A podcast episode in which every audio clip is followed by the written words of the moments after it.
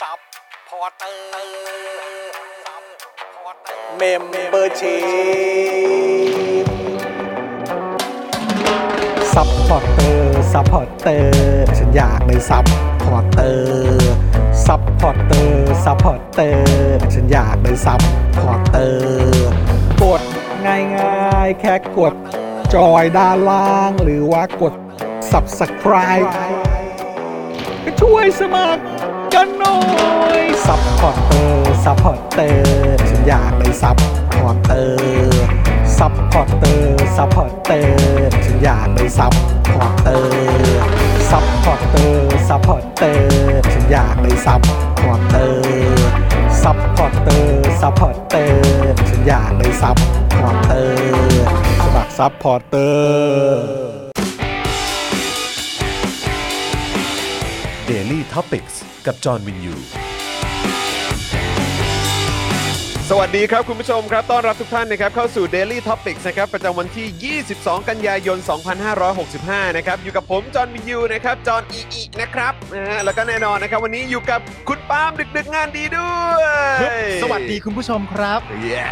สวัสดีคุณผู้ชมที่รักทุกท่านนะครับ ครับเอิมครับเอิมครับเอิมทักทายทุกท่านเลยนะครับ ใครมาแล้วแสดงตัวกันด้วยนะครับ คุณผู้ชมครับนะครับ แล้วก็แน่นอนนะครับ วันนี้ดูแลการไลฟ์แล้วก็ร่วมจัดรายการของเรานะครับ พี่บิวนะฮะ พี่บิวมุกควายนั่นเอง สวัสดีครับ ชื่ ส อ วัส หนึ่ ดี ง ค ชื่อห รั นึ่ บ งครับผมบิวตะล่อม บิวตะล่อม พี่บิวตะล่อม พี่ นั่นเอง บินะวตะล่อ ค ม รับ นะครับ นะฮะสวัสดีนะครับ สวัสดีนะครับพี่บิวครับ สวัสดีบิวนะครับ สวัสดี นะฮะ คุณผู้ชมทุกท่านด้วยนะครับ วันนี้เอ่อคุณคุณเคหรือเปล่าใช่ไหมตุยเอ่อถ้าผมออกเสียงถูกหรือเปล่าเนี่ย คุณเก๋คุณ คุณตุย เอ่อออกเสียงถูกหรือเปล่าเนี่ย ตุย ตุยตุยเค ตุยตุยตุยตุยตุย อ่า ไม่ ตุ รู้ ย ออกเสียงยังไง นั่นแหละฮะ เออนะครับบอกว่าวันนี้เน้นสีแดงเหรอครับ ครับ เออ ผม คือวันนี้ลงมาข้างล่างเออข้างล่างเนี่ยนะครับมาที่สตูดิโอเนี่ยผมก็เดินเข้ามาเอ้า เราใส่เสื้อสีเดียวกันให้ ใช่ เออนะครับ เราใจตรงกัน ใจ ครับ ตรงกันครับ นั่น ผม แปลว่าเหตุการณ์ที่เกิดขึ้นเมื่อวานช่วงท้ายรายการก็คือ ครับ เอ่อความเป็นเพื่อนของผมกับคุณจรยังเหมือนเดิมนะครับ ไม่มีอะไรเปลี่ยนแปลงครับ ถ้า อ๋อ ถ้าใจเราตรงกันได้ขนาดนี้ อ๋อ แสดงว่าความเป็นเพื่อนเราก็ไม่หายไป อ๋อรู้แล้วรู้แล้วว่าเรื่องอะไร ใช่ เออครับผมโอ ใช่ เค ใช่ โอเคโอเคขอบคุณมากครับเพื่อน ไม่เป็นไรเพื่อน นะครับ เรื่องเรื่องเท่านี้กู ครับผม เพื่อนกับพนัก ได้อยู่ กู ได้อยู่ ให้ ได้อยู่โอเคขอบคุณ ใช่ มากขอบคุณ ที่ มาก สำคัญมึงก็ไม่ได้ผิดด้วยไง กูรับไปก่อน อารมณ์อารมรับณ์ไว้ กู ก่อน อารมณ์ เออ กูมันอาจจะเดือดดาล อ่า เอง โอเค กูก็ต้องขอ หลังจาก อภัย ที่ ด้วย ผ่านเอ่อผ่านเวลาไปก็ได้ตกตะกอน ใช่ อ่า กูได้ ต ต ก ก ตะ ตะ ก ก อ อน นทางความคิดแล้วว่า อ่า การที่กูไปบอกว่ากูจะเอ่อลั่นหน้ามึงเนี่ย เออเออเออ เป็นเป็นเป็นความคิดของกูที่มันผิดที่ผิดทางไปหน่อย แม่เขาเรียกว่าเกิดเ ขออภัยด้วย เอ่อเขาเรียกว่าอะไรเกิดเกิดเอ่อเกิดบันดาลโทสะขึ้น มัน มา มันเป็นเรื่องของ อารมณ์เรื่องของอารมณ์ บันดาลโท ก็ สะขึ้นมานะ กูก็ไม่ต้องการอะไรนอกจากเอ่ออยากให้มึงให้อภัยกู อ๋ ด้วย อครับผมครับผมได้ครับ ได้ครับนะฮะโอ้โห นะครับ นะฮะอ้าวโอเค คุณผู้ชม นี่คุณแจ็คแจ็คสันบอกว่าจัดให้ก่อนเลยครับ 300โโห ขอบพระคุณ ขอบพระ ค คุณนะค รั รับบ นะคุณแจ็คครับผม ครับ นะฮะคุณสราวุธนะครับ สวัสดีนะครับ คุณสราวุธบอกว่านึกว่าจะแอบไปเที่ยวลาดพริ้วซะอีกโอ้โห ไม่ครับ ถ้าเราจะไป นะครับ เที่ยวลาดพริ้วเนี่ยเราจะ อืม ประกาศดัง ๆ ให้คุณผู้ชมทราบทั่วกัน บอก ครับ แน่นอนบอกแน่นอนนะครั ครับ บ คุณจันเอ๋จันเจ้าบอกว่าสวัสดีค่ะพี่ๆและทุกคนที่รักประชาธิปไตยอ่าโอเค รักประชาธิปไตยนี้ไม่เท่าไหร่นะฮะ ครับ แต่ว่าวันนี้มีคนรักประชาธิปัตย์มากนะ อ่า เขาประกาศชัดเจนเล เปิด ย ตัวเรียบร้อย เปิดตัว รีบ เลย ร้อยเออ ว่า นะครับ เขาเนี่ย อืม ศรัทธาในสถาบันของพรรคประชาธิปัตย์ อื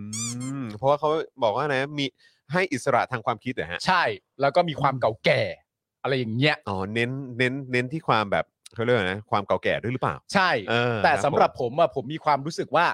ไม่ไม่น่าไปเปลืองเวลาเขาเลย ผมอืม เพราะว่าสำหรับผมเนี่ยการที่คนคนหนึงไม่ว่าจะเป็นใครก็ตามเนี่ย อืม สามารถพูดได้ว่าศรัทธา ครับ ในสถาบันพักประชาธิปัตย์ ค อะ รับ อันเนี้ยในแง่ของการเขียนน่ะ ครับ อมันทำยาวให้เป็นสั้น อืม คือแค่เนี้ยมันเข้าใจทุกอย่างแล้วไง อ่ะครับ มันไม่ต้องตีความอะไรเพิ่มเติมแล้วว่า เป็นอะไรยังไงอ่ะ อืม นึกออกปะว่าเขาศรัทธาเลยนะ คือเขาเชื่อในความเป็นประชาธิปัตย์ใช่ห เขาไม่ใช่แค่แบบ ก็โอเคนะมึงไม่ใช่นะ อืม คือเขาใช้คำว่าเขาศรัทธาเลย ครับ นะ ผม เพราะฉะนั้น ไอประเด็นเนี้ยมันไม่ต้องตีมันไม่ต้องต่อความยาวสาวความยืดแล้ว ครับ อ่ะ ถ้า คือ ถึงขั้นใช้คำว่าศรัทธา ศรัท แล้ว ธาแล้วอ่ะ ครับ นึกออกปะ อืมอืม คือถ้ามากกว่านี้ก็ต้องถามตรงๆเลยว่าใจสู้ เนี่ยมันคือถ้าศรัทธามันต้องเบอร์นั้นเลย ออครับผม มันต้องเบอร์นั้นเลยต้อง เออเออ ต้องรบกวนพี่โป่งกับพี่ป๊อปด้วย ครับผม นะครับผมแต่ว่าจริง ๆ แล้วมันอธิบายความได้ชัดเจนแล้ว ค ฮะ รับครับก็ตามนั้นครับผม ครับ นะฮะก็ดี ดีแล้วครับนะฮะก็เดี๋ยวรอดูกันนะครับ ครับ ว่าสำหรับการเลือกตั้งเนี่ยจะเป็นอย่างไรบ้าง ไม่ติดนะไม่ติด แต่แต่แต่แต่อันนี่คือเขามาในฐานะเหมือนแบบเป็นเออเขาเรียกว่าอะไรนะ เป็นปาร์ตี้ลิสต์เปล่าอะ คิดว่าน่าเป็ ใช่ น ปา ปา ร์ ร์ ตี้ ตี้ ลิสลิส ต์ ต์นะ น่าจะเป็นแบบปาร์ตี้ลิสต์เนอะ แต่จริง ๆ แล้วผมแนะนำให้ลงสสเขตไปเลยนะ ๆอ๋อ เพ วัด ราะว่า ไปเลยใช่ไหม เพราะว่าผมว่าฐานเสียงเขาดี อ่า ฐานเสียงเขาดี ครับ อยู่ในพักที่ตัวเขาศรัทธาเนี่ย อืม ผมว่าอะไรดีงามมันก็จะเกิดขึ้น อ่า ผมก็แนะนำให้ ก็จะนำพาไป ใช่ อืม ใช่นำพาไป ครับผม ใช่ นำพาไปนะครับ ก็ต้องต้องรอดูอะครับ ใช่ ต้องรอดูเผล ลองดู การเก ลองดู ตั้นะครับ ลองดูลองดูไม่เป็นไรครับ นะฮะเอ่อสวัสดีครับคุณจูนนะครับ คุณศรัทธาด้วยนะครับ คุณโต้งจอมบึงนะครับ คุณเอ่อตู่ตู่คุงหรือเปล่าผมไม่แน่ใจนะครับ ตู้คุง นะฮะนะฮะแล้วก็คุณ I love King Kong นะครับ คุณธนนนท์ทักไปแล้วหรือยังเอ่ย คุณสุปราณีเอ่อเอ่อคุณสุภานีแฟรงค์นะครับ สวัสดีนะครับ คุณ Deep Shadow ด้วยคุณสิงห์ทองด้วย ครับ นะครับอ่ะก็เข้ามาทักทายเซฮายกันได้คุณฮิรุมิด้วยนะครับนะฮะเอ่อคุณสแกมหรือเปล่านะครับบอกว่าพี่จอนกับพี่ปาล์มครับ ช่วยสรุปฮันเลมิสแกรนเมียนมาโดนข้อหาต่อต้านรัฐประหารเมียนมา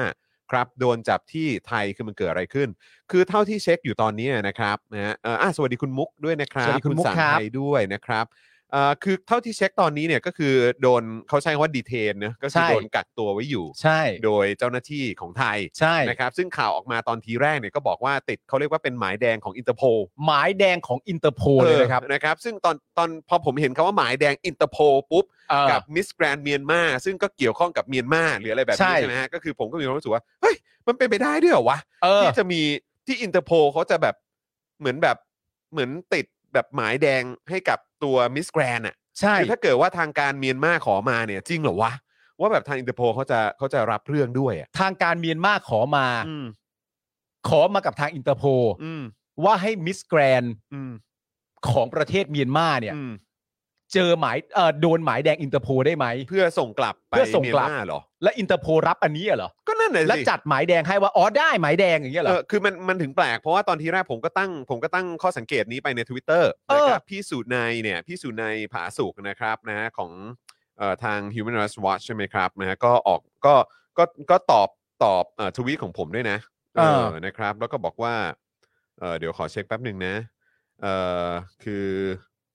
ตัวพี่สุนัยเนี่ย เดี๋ยวแป๊บหนึ่งนะ พี่สุนัยเขาตอบมาว่า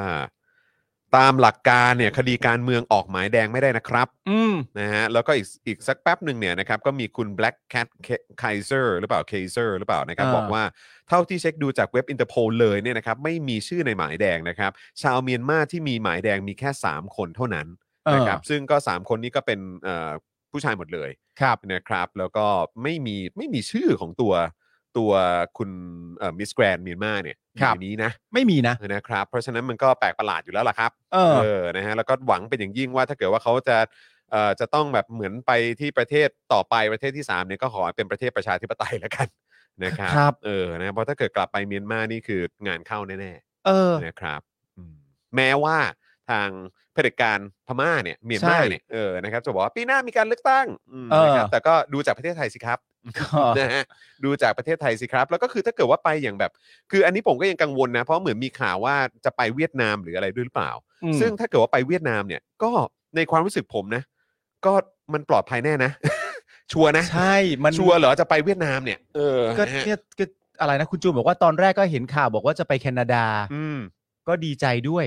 แต่เหมือนว่าน้องทำงานที่ไทยมีงานที่ไทยก็เลยยังอยู่ที่ไทยไอ้เราก็กลัวว่าน้องจะโดนอะไรแบบนี้ก็โดนจนได้ ใช่ ก็รู้สึกเหมือนกันครับ ครับ นะฮะ ผม คุณทีเนี่ยว่ามายบอกว่าอ้าวแบบนี้อินเตอร์โพก็สามสูนเผด็จการทหารนะดิใช่ซึ่งแบบคือถ้าเกิดว่า แต่มัน บอ ไม่ กอย่าง มีนะครับ แต่มันไม่มีครับเออนะครับผมก็เลยมีความรู้สึกว่าตัวเจ้าหน้าที่ที่มีการอ้างหรือว่าแจ้งรายละเอียดนี้กับทางสื่อเนี่ย เออ เออ นะครับ คือแบบว่า แบบ คือมีข้อมูลที่ถูกต้องหรือเปล่า หรือว่าแบบนี้มัน มัน ถ้าพูดแบบนี้มันจะเป็นการแอบอ้างอินเตอร์โพลหรือเปล่า ใช่ เออ นะครับ เพราะฉะนั้นคือต้อง ต้องเช็คดีๆ นะครับ และไอ้ครั้นที่เราจะบอกว่าอินเตอร์โพต้องออกมาพูดอะไรแล้วแหละ อืม ก็คงจะยากอะฮะ อืม แต่ว่า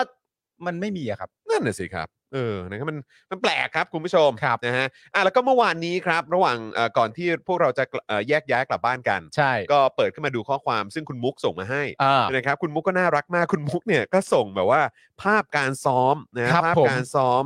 เอ่อเกี่ยวกับการรับมือเอเปกใช่ไหม ไม่ใช่ เออ รับมือเอเป เอ้ยเขาเรียกว่าอะไร ซ้อม ซ้อม ซ้อมเหตุ เดี๋ยวก่อนนะ เหตุการณ์ที่ เอ่อซ้อมรับมือผู้ชุมนุม อ่าซ้อม เพื่อ รับ เตรียมความพร้อมสำหรับเอเปก อ่า อ่านะครับ อ่าใช่ นะฮะเออก็ก็พร้อมรับเอเปกกันแหละเออนะฮะเอ่อทางพลตำรวจเอกดำรงศักดิ์นะฮะรองผบตร แล้วก็พลตำรวจโทสำราญนวลมาเนี่ยผบชนเนี่ยนะครับโอ้แล้วก็มีอีกหลายคนโอ้ยก็ชื่อยาวมากนะค ครั รับบ เอ่อร่วมโครงการฝึกอบรมข้าราชการตำรวจ ซึ่งปฏิบัติหน้าที่ดูแลการชุมนุมสาธารณะเพื่อรองรับการประชุมผู้นำเขตเศรษฐกิจเอเปกและการประชุมที่เกี่ยวข้อง โดยหลังจากนั้นรองผบตรเนี่ยก็ได้รับมอบของที่ระลึกจากผบชน และตรวจเยี่ยมกำลังพลที่เข้ารับการฝึกอบรมดังกล่าวด้วย ครับ นะครับนะซึ่งอันนี้เขาไปซ้อมกันที่เอ่อสารยานะตรง ครั พุ บ ทธมณฑลแต่ว่าอันนี้ อืม เป็นเข้าใจว่าเมื่อวานนี้นะครับ ครับ มีมีภาพด้วยใช่ไหมบิว ลองเปิดขึ้นมาให้ดูหน่อยได้ไหมฮะ ให้คุณผู้ชมดูหน่อยสิว่า เอ๊ะ เขา เขา แข่งขันกันขนาดไหน เขาซ้อมมัน นะ ยังไงเนี่ยในการ เออ รับมือกับผู้ชุมนุมในช่วงเวลาของเอเปกเนี่ย นี่ นี่ โอ้โหถึงว่าสิวันก่อนเนี่ย เออ เมื่อวานแหละมั้ง อืม นะครับ เข้าใจว่าเมื่อวานนะ ผมก็ถ่ายรูปเอาไว้นะ ที่ เพราะว่า จีโน่อยู่ข้างหน้าคุณใช่ไหม ใช่ตรง เออ หน้าปากซอยอ่ะ เออ ผมว่าเออสงสัยกลับมาจากที่นี่ปะวะ ใช่ว่าแต่ว่าจี เพราะว่า โน่ ก็ดูดิมีจีโน่อยู่ในภาพแรก ใช่ บิวลองเปิดภาพแรกได้ไหมฮะ เนี่ย ไง จีโน่เนี่ยฟ้าๆเนี่ย ใช่ไหมเออนะครับ ฟ้าฟ้าเนี่ยแล้วด้านหน้าของจีโน่ระยะที่ใกล้ที่สุดเนี่ย ครับ ก็จะเป็นเอ่อคอฝอนั่นแหละ ครับ นี่เขาจะไม่ใช้แบบผสมสารเคมีสักหน่อยแหละฮะ เออ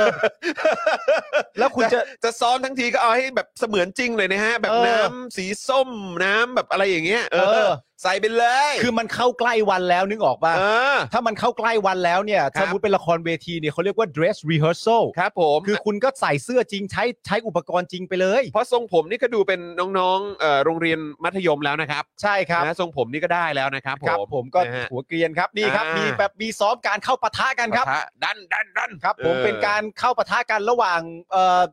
เอ่ออะไรวะเนี่ยอะไร ครับ อะไรปะทะกันวะเนี่ย ครับ คือจริงๆอ่ะเวลาที่แบบเฮ้ยโหพี่แบบพี่พี่อดมานานแล้วอะไรอย่างเงี้ย เออ พี่อดมานานแล้วพี่ก็มาซ้อมตรงนี้ก็ได้นะพี่ ใช่ เออพี่พี่ไม่ต้องไปแบบว่าตรงสถานการณ์จ ผ ริ ม งได้ อยาก นะพี่ รู้ว่าถ้าพี่จะซ้อมเหมือนจริงเนี่ย เออ จังหวะที่พี่กำลังซ้อมอยู่อะ เออ ต้องมีคนใดคนหนึ่งพูดขึ้นมานะว่า ขอพี่สนุกหน่อยเถอะมัน เออ มั่วกันไปหมดแล้ว ได้เปล่า ต้อง ย่าเย พูดด้วยนะ เพราะ เออ ในอลอกมีไม่พูดนี่คนดูไม่เอานะ เดี๋ยวมันดูไม่น่าเชื่อนะ มันดูไม่น่าเชื่อถืดูอไม่ นะ น่าเชื่อนะครับ แล้วที่ เออ นั่งหัวเกรียนๆกันเนี่ยเดี๋ยวยู ครับ เปิดภาพที่มีหัวเกรียนๆนั่งชมงานเนี่ยเดี๋ยวเดี๋ยวเดี๋ยวเดี๋ยวเดี๋ยวเดี๋ยว อ่านี่เขา เออ กำลังติดตามดูอย่างแบบว่าโอ้โห เออ นี่ ท่านี่ก็เขาต้องเรียกว่าอะไรระดับผู้กำกับและโปรดิวเซอร์นะ เออ ระดับโปรดิวเซอร์เลย ระดับผู้กำกับและโปรดิวเซอร์แล้ว เอออ อาจจะมีเจ้าของโรงละครด้วย โอ้โห อาจจะมีเจ้าของโรงละครด้วย ครับ แบบ ผม ว่าเตรียมที่นั่งอยู่ว่าเซตนะครับบัตรอะไรอยู่ตรงไหนอะไรอย่างเงี้ย ครับ เออเนี่ย เออ นั่งกันสบายเลยอันนี้ก็ คอฝอเขาก็ซ้อมกันนั่นนู่นนี่นะครับ แล้วก็มีจังหวะเข้าปะทะกันกันดูนี่ข้างหน้าก็มีน้ำดื่มอะไรนี่เห็นไหม ครับผม เออ นะ ก็สบายๆไปเลย ชื่นชื่นคอกันไปนะเออ เออ นะครับก็หวังเป็นอย่างยิ่งนะครับว่าจะเออเขาเรียกว่าอะไรอ่ะทำงานได้อย่างมีประสิทธิภาพ ใช่ครับ อืมนะครับไหนๆก็ได้รับงบประมาณมาใหม่เพิ่มเติมอะไรอย่างนี้ด้วยเนาะ ใช่ครับ เออ ก็ นะครับ เอ่อขอให้เอเปกครั้งนี้เป็นเอ่อเป็นโฟโต้ออฟที่ดีแล้วกันนะครับ ครับผม นะครับผมก็ แล้วก็มีอีกอันหนึ่งที่คุณมุกส่งมาให้เขาบอกว่าเป็นแบบเป็นของทางตำรวจเนี่ยแหละ เออ เขาปล่อยเป็นคลิปออกมา อืม นะเป็นคลิปเอ่อที่เป็นเกี่ยวกับเรื่องของการรับมือการเหตุกราดยิง เออ นะฮะก็แข่งขันกันมาก ใช่ ๆ ครับ นะครับก็อยากให้ดูสักนิดนึง เออ ดูกันสักนาทีหนึ่งไหม อืม เออ เออได้ได้ นะค ได้ รับ ได้ เดี๋ยวเดี๋ยว ได้ เราเดี๋ยวเรามาดูภาพกันหน่อยนี่เขาลงในเฟซบุ๊กนะฮะของตำรวจเลยนะครับเอเป็ก2022 โอ้โห ลดตำรวจซักซ้อมแผนเผชิญเหตุ จำลองสถานการณ์ ถอดบทเรียนใช่ครับ กราดยิง จับตัวประกัน กากบาท ต้อง บอก นะเอา ทำไม แสดงเลยแสดงเลย ศักยภาพ ครับ แก้ไขปัญหาเหรอฮะอ๋อภาพจำลองสถานการณ์ครับ มาแล้วครับนี่ รถมาครับ รถจอด เปิดลงมา นี่ เหตุการณ์กราดยิงเกิดขึ้นแล้วนะครับ อันนี้ก็ค่อนข้างสมจริงนะฮะเพราะว่าตัวมือมือมือปืนที่เป็นคนยิงนี่ก็ดูมี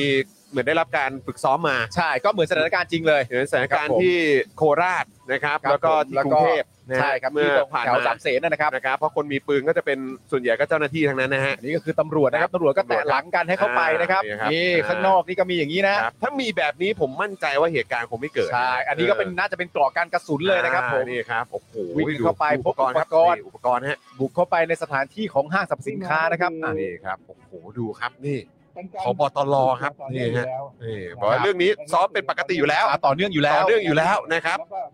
เป็นการพยายามที่จะยกระดับขีดความสามารถของสถานีตำรวจ ครับผม ครับ ถาม ผม ว่าทำไมต้องมาเลือกที่นี่ ครับ ครับ นะครับ อย่างแรกก็คือว่า ก่อนหน้านี้เราไม่เคย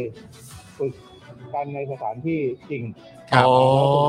ไม่เคยเล อ๋อย ไม่ได้ฝึกในสถานที่จริงเนี่ย ครับ จำลองหรือเป็นการ ครับ มันก็ ทำ มันก็เลยต้องฝึกครับ ครับ ครับผม นะครับหรือล็อกดิวอะไรเรา อ๋อโอเคครับ ผมไม่งั้นมัน ครับ เพื่ออยา ก็ไม่มีอะไรฮะ ก็คือแค่แค่เอามาให้ดูเฉยๆนะค ครั รับ บ ก็จะมีภาพสโลโมชันอะไรแบบนี้เยอะหน่อย ครับ นะครับผมนะก็จะเห็นถึงความแบบโอ้โหแบบ ครับผม เข้มแข็งนะฮะการฝึกอย่างเจ้มจน ครับผม นะครับนะแล้วก็ความเท่ของตำรวจไทย คือไม่ไม่ทราบว่าท่านรู้จักเด็กชายคนหนึ่งไหมครับผมเรียกเขาว่า ใครฮะ เอ่อเด็กชายปลายเหตุนะฮะ เด็กชายปลายเหตุ รู้จัก นะฮะ เด็กชายคนนี้ไหม เด็กชายปลายเหตุนะครับ เขาเรียกเด็กชายปลายเหตุนะ แต่คิดว่าก็คงจะเดี๋ยวต่อไปก็คงไม่มีเหตุการณ์แบบนี้เกิดขึ้นแล้ว เพราะเขาได้ซ้อมในสถานที่จริงแล้ว เอ่ออ ม ผมว่าประเด็นสำคัญมันน่าจะเป็นเรื่องการปฏิรูปตำรวจมากกว่านะครับคือไอ้ ก็ เห เขา ตุ ก็ การณ์ ส่งเขาก็ส่งกฎหมายไปให้เขาแก้แล้วเนี่ย เอ่อก็นั่นแหละสิครับเอ่อทุกวันนี้กูก็ เอ๊ะมีชัยนี่ยังไงนะ ได้เราจะปฏิรูปตำรวจครับ อ่า มีอะไรที่ตำรวจอยากแก้ไขไหมนะ เออ ตำรวจก็ คบผม แก้ไขมาเสร็จเรียบร้อย บอกมาได้ าว นะ บอกมาได้นะ ทีนี้ก็ อืม สบายเลย ครับ นะครับ ผม ผม แต่ว่าอย่างที่บอกไปครับต้องแนะนำให้รู้จักเด็กชายปลายเหตุจริงๆนะฮะ ครับผม นะครับผมก็จริง ๆ ต้องรู้จักกับพวกเขาหน่อย ครับ นะครับผม ครับอืม แล้วถ้า ะฮะ เป็นห้างนี่ถ้ามันผิดห้างขึ้นมานี่ก็ไม่รู้จะยังไงอีก นั่น ครับ นะสิ ผม เออนะครับเป็นเครือคนเอ่อคนละเครือกันนี่จะมีมีปัญหาไหม ใช่ เออนะครับ แต่ไม่แน่ใจเหมือนกันนะครับผม อื แต่ว่าเวลา ถ้เป็น เขา คอมมูนิตี้มอลนี่จะทำไง ใช่ เออนะครับ แล้วก็ไม่รู้จริง ๆ นะฮะว่า ครับ เอ่อเหตุการณ์การซ้อมทุกอย่างนี่นี่ก็ไม่รู้ว่าใช้งบประมาณในการซ้อมไปเท่าไหร่ อ่าคบ ไม่รู้ว่า โย ค่า แต่ ของ เจัด สถาน ต็ม ที่เป็นยังไง ขาดะเออเขาจัดเต็มนะ ที่สำคัญเนี่ยก็คือว่ามันไม่ใช่การซ้อมอย่างเดียว ครับ มันเป็นการซ้อมที่มีโปรดักชันการถ่ายทำและนำออกมาเสนอในแบบสื่อ ให้ประชาชนดู ให้ประชาชน ไง ดู จะได้มีความมั่นใจ เพราะฉะนั้นเนี่ย อืม เอ่อประชาชนนอกจากมีความมั่นใจแล้วเนะครับ ครับ สิ่งที่ประชาชนก็ควรจะมีความมั่นใจอีกอย่างหนึ่งก็คือว่าใช้งบฮะ อืม เหล่านี้ใช้งบ ค แน่ รับ นอ ผ น ม นะครับ นี่คุณลิชคิมว่าพร้อมจะลุยกันมานานแล้ว ใช่ โย ก็เนี่ยแหละครับ อ่ะนั่น นี่แหละฮะ ค ก็ รับ เอามาให้ คุณผู้ช ดูเฉย นะ ๆ ฮะ นะครับผม อ่ะคุณผู้ชมครับวันนี้ก็จะมีการโฟนอิน ใช่ครับ แขกเชิญของเราด้วยนะครับ ฮะ ซึ่งแขกรับเชิญของเราเนี่ยวันนี้ก็ต้องบอกเลยว่าเป็นเขาเรียกว่ารุ่นใหญ่นะครับเขาเรียกว่าเป็นเซเลบนะครับ ฮะโลกโซเชียลมีเดียโดยเฉพาะ Twitter ถูกต้องครับ นะครับนะซึ่งก็วันนี้เนี่ยข่าวที่เราจะคุยกันเนี่ยมันมี 2 ข่าวเน้นๆที่จริงๆแล้วอยากจะบอกให้คุณผู้ชมเนี่ย ครับ ลองเอามาเปรียบเทียบดูนะครับ ครับ กับเรื่องราวที่แขกรับเชิญของเราจะมาพูดคุยกับเรา ใช่ครับ นะครับประมาณสัก 20 นาทีสักครึ่งชั่วโมงนะครับ ครับ นะซึ่งก็คือ 2 เรื่องครับที่จริงๆ แล้วผมว่ามันต่อเนื่องกัน แล้วมันก็อ่าเข้ากันพอดีกับเรื่องราวนะครับ ครับ ที่จะสัมภาษณ์แขกรับเชิญของเรานี่แหละ ครับ เรื่องแรกเนี่ยก็คือ ADB นะครับปรับลดการคาดการณ์เศรษฐกิจเอเชียนะครับให้ประเทศไทยเนี่ยโตต่ำสุดในอาเซียนครั ครับ นะฮะซึ่งนะครับเราก็เลยเชิญนะครับสำหรับเอ่อพี่หมวยเนี่ยนะค ค รั รั บบ หรือว่าแขกของเราท่านนี้เนี่ย ครับ มาร่วมพูดคุยกัน เพราะว่าตัวแขกรับเชิญของเราเนี่ยได้มีโอกาสไปสัมผัสระบบราชการ ใช่ นะฮะในประเทศมาเลเซีย ใช่ นะครับแล้วก็สัมผัสในเรื่องของระบบการศึกษา ครับ นะครับแล้วก็เรื่องของเศรษฐกิจของที่นั่นด้วย ครับ ระบบขนส่งมวลชนอะไรต่างๆคือไปคือไม่ใช่ไปในฐานะท่องเที่ยวอะครับ ใช่ นะฮะไปไม่ได้ไปในฐานะของการเป็นนักท่องเที่ยวนะ แต่ว่าไปในฐานะที่จะต้องไปเหมือนแบบติดต่ออาราชการ อืม นะฮะเอ่อดูแลเรื่องของการการเรียน อ่า ของลูกอะไรแบบเนี้ย อ่าน นะครับมันจะมีรายละเอียดหลายอย่างที่เมื่อเทียบกับประเทศไทยแล้วเนี่ย อ่า โอ้มันคนละเรื่องครับ อ่า มันคนละเรื่องจริงๆแล้วที่ผมบอกว่ามีอีกข่าวหนึ่งที่มันเกี่ยวเนื่องกันเนี่ยก็ ครับ เพราะว่าเป็นเรื่องราวของกทม อ่า เพราะว่าเมื่อวานนี้นะครับเมื่อเมื่อวานนี้เนี่ยคุณชัดชาติเนี่ยเขาก็ได้อ่าขึ้นเหมือนแบบปาฐกถาใช่ไหมขึ้น เอ่อ ขึ้นพูดอ่ะขึ้น ขึ้น ไปไปร่วมงานอ่ะ ไปร่วมงาน แล้วก็แสดงความเห็นนะเนาะ ใช่ เออนะครับเกี่ยวกับประเด็นจุดอ่อนของกรุงเทพ ใช่ นะครับ ซึ่งก็มีหลายเรื่องไมว่าจะเป็นคอร์รัปชัน ครับ กฎหมายที่ล้าหลังนะครับ แล้วก็เอ่อรายละเอียดต่างๆ ที่มัน ครับ ทำให้กรุงเทพเนี่ยมันมันอยู่แค่เนี้ย หน่วยงาน แล้ว ที่ ก็ ซั ปั บ ญ ซ้ หา อน เยอะเหลือเกินเอ่อ ครับ ปัญหามันเยอะเหลือเกิน อ่า อะไรแบบนี้นะครับ เพราะฉะนั้นผมคิดว่า 2 ข่าวนี้เดี๋ยวเราดู 2 ข่าวนี้กัน ใช่ แล้วเดี๋ยวเราคุยกับพี่หมวย ครับ นะครับ ดูซิว่าพี่หมวยได้ไปสัมผัสอะไร เออ บ้าง ในประเทศที่ต้องบอกเลยว่า แบบคุณภาพการศึกษา อ่า เรื่องของเอ่อเรื่องของเอ่อเศรษฐกิจ ใช่ หรือว่าเรื่องของการเมืองเนี่ย เออ แล้วก็ระบบราชการเนี่ยมี เออ ประสิทธิภาพมาก ซึ่งเขาก็เป็นประเทศอาเซียนเหมือนกับ ๆ เรานะ แล้วก็อยู่เนี่ยแหละครับ อยู่ติดกับประเทศเราเนี่ยแหละครับ ที่เราไม่ได้ไปเปรียบเทียบกับญี่ปุ่นเกาหลีใต้สหรัฐอเมริกาอะไรใดๆ ไม่ เลย ต้อง นะ เลยเอาอาเซียนนี่ เอา แห ที่ ละ อาเซียนด้วยกันนะครับ แล้วคือที่ผมแปลกใจนะคือมาเลเซียเนี่ยก็เพิ่งผ่านประเด็นเรื่องเกี่ยวกับ คือมันก็ยังดำเนินกันต่อไปนะครับเรื่อง เออ วัน MDB ใช่ ซึ่งเป็นเรื่องใหญ่มากด้วย ใช่ ใช่ไหมฮะเขา ครั ก็ บ ยังแบบคือ ระบบราชการเขายังฟังก์ชันได้อย่างมีประมีประสิทธิภาพด้วย ใช่ นะครับนะฮะ เดี๋ยวต้องลองดูกันฮะ เดี๋ยวเมาส์กันเดี๋ยว ใช่ เมาส์กั คน รับ นะค แล้ รั ว บ เดี๋ยวได้ได้ถามพี่หมวยด้วยว่า ครับ เอ๊ะประเด็นเรื่องแบบถ้าสมมติว่ามาเลเซียเป็นแบบนี้แล้วเนี่ยความเป็นเสือตัวที่ห้าแห่งเอเชียของเราเนี่ย ครับ เอ่อตัวพี่หมวยนี่มองว่ายังไง ครับผม นะครับ เพราะชื่อตอนเราวันนี้นะครับน้ำนิ่งก็มาแบบสายโหดอีกแล้วนะครับ ครับผม จากเสือตัวที่ 5 สู่เห็บหมาที่ใกล้ตาย เอ้ย ยืนหนึ่งรั้งท้ายไม่อายเพื่อนครับ น้ำนิ่ง น้ำนิ่งเป็นอะไรอ่ะ น้ำนิ่ง จากเสือตัวที่ห้าสู่เห็บหมาที่ใกล้ตายเลยเหรอยืนหนึ่งรังท้าย ไม่อายเพื่อน ครับผม น้ำนิ่ง จะอายเพื่อนทำไม ถ้าเรามีความภูมิใจในความเป็นเรา นี่มันมันเป็นแบบมุกตลกอันเก่าเลยนะครับ เฮ้ยอายทำไมคนเยอะแยะ เออใช่ อายทำไมคนเยอะแยะ เออ น้ำนิ่ง น้ำนิ่งนี่สุดยอดเลย น้ำนิ่ง นะครับ โอ้โหน้ำนิ่งร้ายจริง อ่ะ น้ำนิ่งน้ำนิ่งไม่นิ่งแล้วนะตอนเนี้ย ไม่นิ่งแล้วครับ น้ำนิ่งไม่นิ่งแล้วนะน้ำนิ่งน้ำนิ่งไหลลึกแล้วนะครับ ตอนเนี้ย ผมนะฮะน้ำนิ่ง โอ้โห น้ำนิ่งปั่นให้เลยครับ ขอบคุณ เ มากเลยฮะน้ำนิ่ง นะครับนะอ่ะก่อนที่จะไปเข้าเนื้อหาข่าวกันเดี๋ยวเราขอบคุณผู้สนับสนุนใจเดียวเรากันก่อนดีกว่า ได้ครับ นะค ผ รับ มคุณผู้ชม คุณผู้ชม ครับ มาเดี๋ยวผมช่วยคนละครึ่ เอาเลย ง ฮะ คนละครึ่งนะ คนละครึ่งเหรอ คนละครึ่ง คนละครึ่ง คน เหร ละ อ ครึ่งแต่แต่แต่คงไม่ใช่เอ่อของรัฐนะฮะ เออ เออครับผม ถ้าคนละครึ่งกูให้มึง 800 บาทเลยนะ 800 เลยใช่ไหม 800เลย ออครับผม งบใหม่นะครับผม ครับ อ่ะเริ่มต้นกันที่โทมิเกียวซานะครับโทมิเกียวซา80 ปีตำนานความอร่อยนะครับไส้แน่นกรุบทำมือแบบจานต่อจานนะครับ สั่งได้ที่ Facebook โทมิเกียวซาออฟฟิเชียลนะครับคุณผู้ชมครับ ครับ อร่อยทุกหน้าน้ำซอสอร่อยมาก ๆ นะครับผมและหมูเป็นหมูจริง ๆ นะครับ อืม ต่อกันที่ตั้งฮกกีครับ ตั้งฮกกีบะหมี่กวางตุ้งนะครับ อาหารที่นี่เนี่ยนะฮะ อุดมไปด้วยดราม่าและอาหารแสนอร่อยสำหรับคุณผู้ชมในทุกๆวันนะครับ ครับ สั่งได้ที่ Facebook ตั้งฮกกีนั่นเองนะครับ คุณผู้ชมครับ อันนี้ก็อร่อยทุกเมนูจริง ๆ นะครับ เรารับประกันนะครับ ครับ ต่อกันที่ The Meat Pan ครับ The Meat Pan สวรรค์ชั้น 7 ของสายเนื้อ Oh yes ครับคุณผู้ชมครับ มีโปรใหม่มาบอกกันด้วยนะครับ ในช่วงเวลา 5 โมงถึง 1 ทุ่ม ถ้าสั่งเบอร์เกอร์นะครับ แถมฟรีไปเลยเครื่องดื่ม 1 แก้วครับ รวมทั้งโค้ดอตอหอเนี่ยนะครับ ก็ยังสามารถใช้ลดค่าอาหารได้ 10%เหมือนเดิม แต่เพิ่มเติมก็คือถ้ายอดสั่งเนี่ยครบ 1,000 บาทครับ รับฟรีไปเลยแพนาคอต้า 1 จานนะครับผม เอ่อสั่งได้ที่ Facebook The Meat Pan นะครับ หรือใครอยากไปกินที่ร้านก็ไปได้นะครับ ร้านอยู่ที่สุขุมวิท 39 นะครับ คุณผู้ชม ไป ค เลย รับ ครับ จอดรถสะดวกครับคุณผู้ชม ใช่ครับ นะครับ หรือว่าถ้าเกิดว่าจะนั่งเอ่อเหมือนเป็นรถไฟฟ้า ครั ห บ รือว่านั่งเอ่อแท็กซี่อะไรอย่างนี้ไปก็สะดวกมาก ถู ครั ก บ ต้องครับ ต่อกันที่น้ำว้าพาวเดอร์ครับผงกล้วยน้ำว้าดิบออร์แกนิกตราน้ำว้านะครับ บรรเทาอาการกรดไหลย้อนอย่างได้ผลนะครับ ครับ พร้อมเสริมพรีไบโอติก ให้จุลินทรีย์ที่ดีในลำไส้ เพื่อภูมิคุ้มกันร่างกายที่ดีนะครับ ครับ สั่งได้ที่ Facebook น้ำว้าพาวเดอร์นะครับ ผมรับประกันว่าเวิร์กจริง ๆ กับคุณผู้ชมครับ อืใช่แล้วครับ เอ่อสำหรับผมนะฮะ ครับ บายบายกดไหลย้อนไปได้เลยครับ บายบายเลย บายบาย ค ไป รับ เลย ผม นะครั ฮ บ แล้วก็ลองอาติดตามรีวิว จากทางคุณผู้ชมของเราก็ได้นะครั ใช่ครับ หลายท่านเนี่ยก็มีโอกาสได้อ่าเหมือนแบบเทสและ ใช่ เออนะครับแล้วก็หลายท่านก็รีวิวว่าประทับใจมาก ถูกต้องครับผม ต่อกันที่โฆษณาจากอาจารย์เอกชัยนะครับ วันที่ 16 สิงหาคมของทุกปีครับ ถูกประกาศให้เป็นวันสันติภาพไทย ซึ่งวันสันติภาพไทยเนี่ยจะเกิดขึ้นไม่ได้เลยนะครับ หากปราศจากขบวนการเสรีไทยครับ อันมีอาจารย์ปรีดีพนมยงค์นะครับ เป็นผู้นำขอบพระคุณอาจารย์เอกชัยนะครับ ที่สนับสนุนพื้นที่ตรงนี้นะครับ ให้ข้อมูลกับเราและก็คุณผู้ชมทุกท่านขอบพระคุณอาจารย์เอกชัยนะครับ ขอบพระคุณครับ อ่ะคุณจรต่อเลยครับ ครับผมนะฮะแล้วก็ต่อกันด้วยนะครับ XP Pen นะครับเมาส์ปากการะดับโปรนะครับเขียนลื่นคมชัดทุกเส้นนะครับ อืม เก็บครบทุกรายละเอียดในราคาเริ่มต้นไม่ถึงพันนะครับยังไงก็ดูข้อมูลเพิ่มเติมกันได้เลยนะครับ ที่เพจ XP Pen Thailand นะครับ ครับ เข้าไปดูนะครับเขาก็จะมีเหมือนแบบอ่าเขาเรียกว่าโปร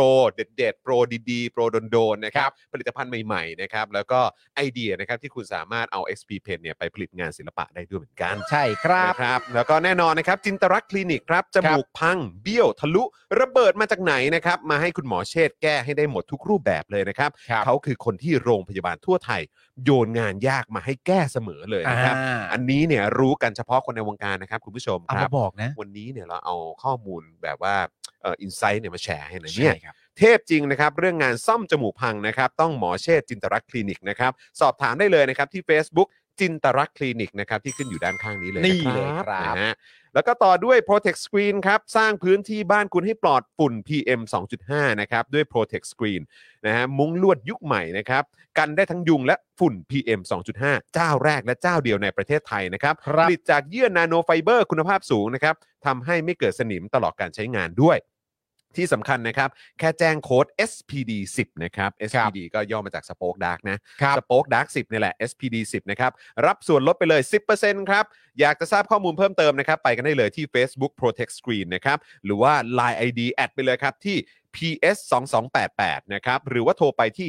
02 028 2288 นั่นเอง ครับ นะ ผม แล้วก็อีกหนึ่งไอเทมเด็ดนะครับ ที่ขาดกันไม่ได้นะครับเฟรนชิกน้ำพริกหนังไก่ เกรดพรีเมียม รสชาติจัดจ้านถึงเครื่องถึงใจ สั่งได้เลยนะครับ ทางไลน์แอดเฟรนชิกนะครับ ส่งฟรีทุกบ้านนะครับ ครับผมของอร่อย โดนใจ คุณผู้ชม แน่นอน ครับ ใช่ครับผมนะฮะ แล้วก็อีกหนึ่งไอเทมนะครับ ที่โอ้โหตอนนี้กำลังฮิตมาก ๆ เลย ครับ ในหมู่คุณผู้ชม Daily Topics นะครับ ครับ ฮานาทาบะครับ กระดาษชำระละลายน้ำได้จากญี่ปุ่นครับ เทพฝุด ๆ ไปเลย คนะรับ ครับ ผม ทิ้งลงโถสุขภัณฑ์ได้เลยนะครับ ไม่อุดตันด้วย แถมแกนม้วนเนี่ยนะครับมีกลิ่นหอมช่วยดับกลิ่นในห้องน้ำได้อีกต่างหากครับ ครับ สั่งได้เลยนะครับที่ Lazada นะครับ ค้นหาคำว่าฮานาทาบะนะครับ มีคูปองส่วนลด 20%จนถึงสิ้นเดือนนี้ด้วย ส่วนล นะค ด รับ 20%เลยะ สิ้นเดือนนี้นะ คุณผู้ชมครับ สิ้นเดือนนี้นะครับ นะ ผม รีบๆกันหน่อยนะครับ ฮะ แล้วก็แน่นอนครับน้ำจิ้มปิ้งย่างตรายายหนูครับ อันนี้ ครับ ก็ฮอตมากคนเนี่ยพูดถึงกันเยอะเลยนะครับ น้ำจิ้ม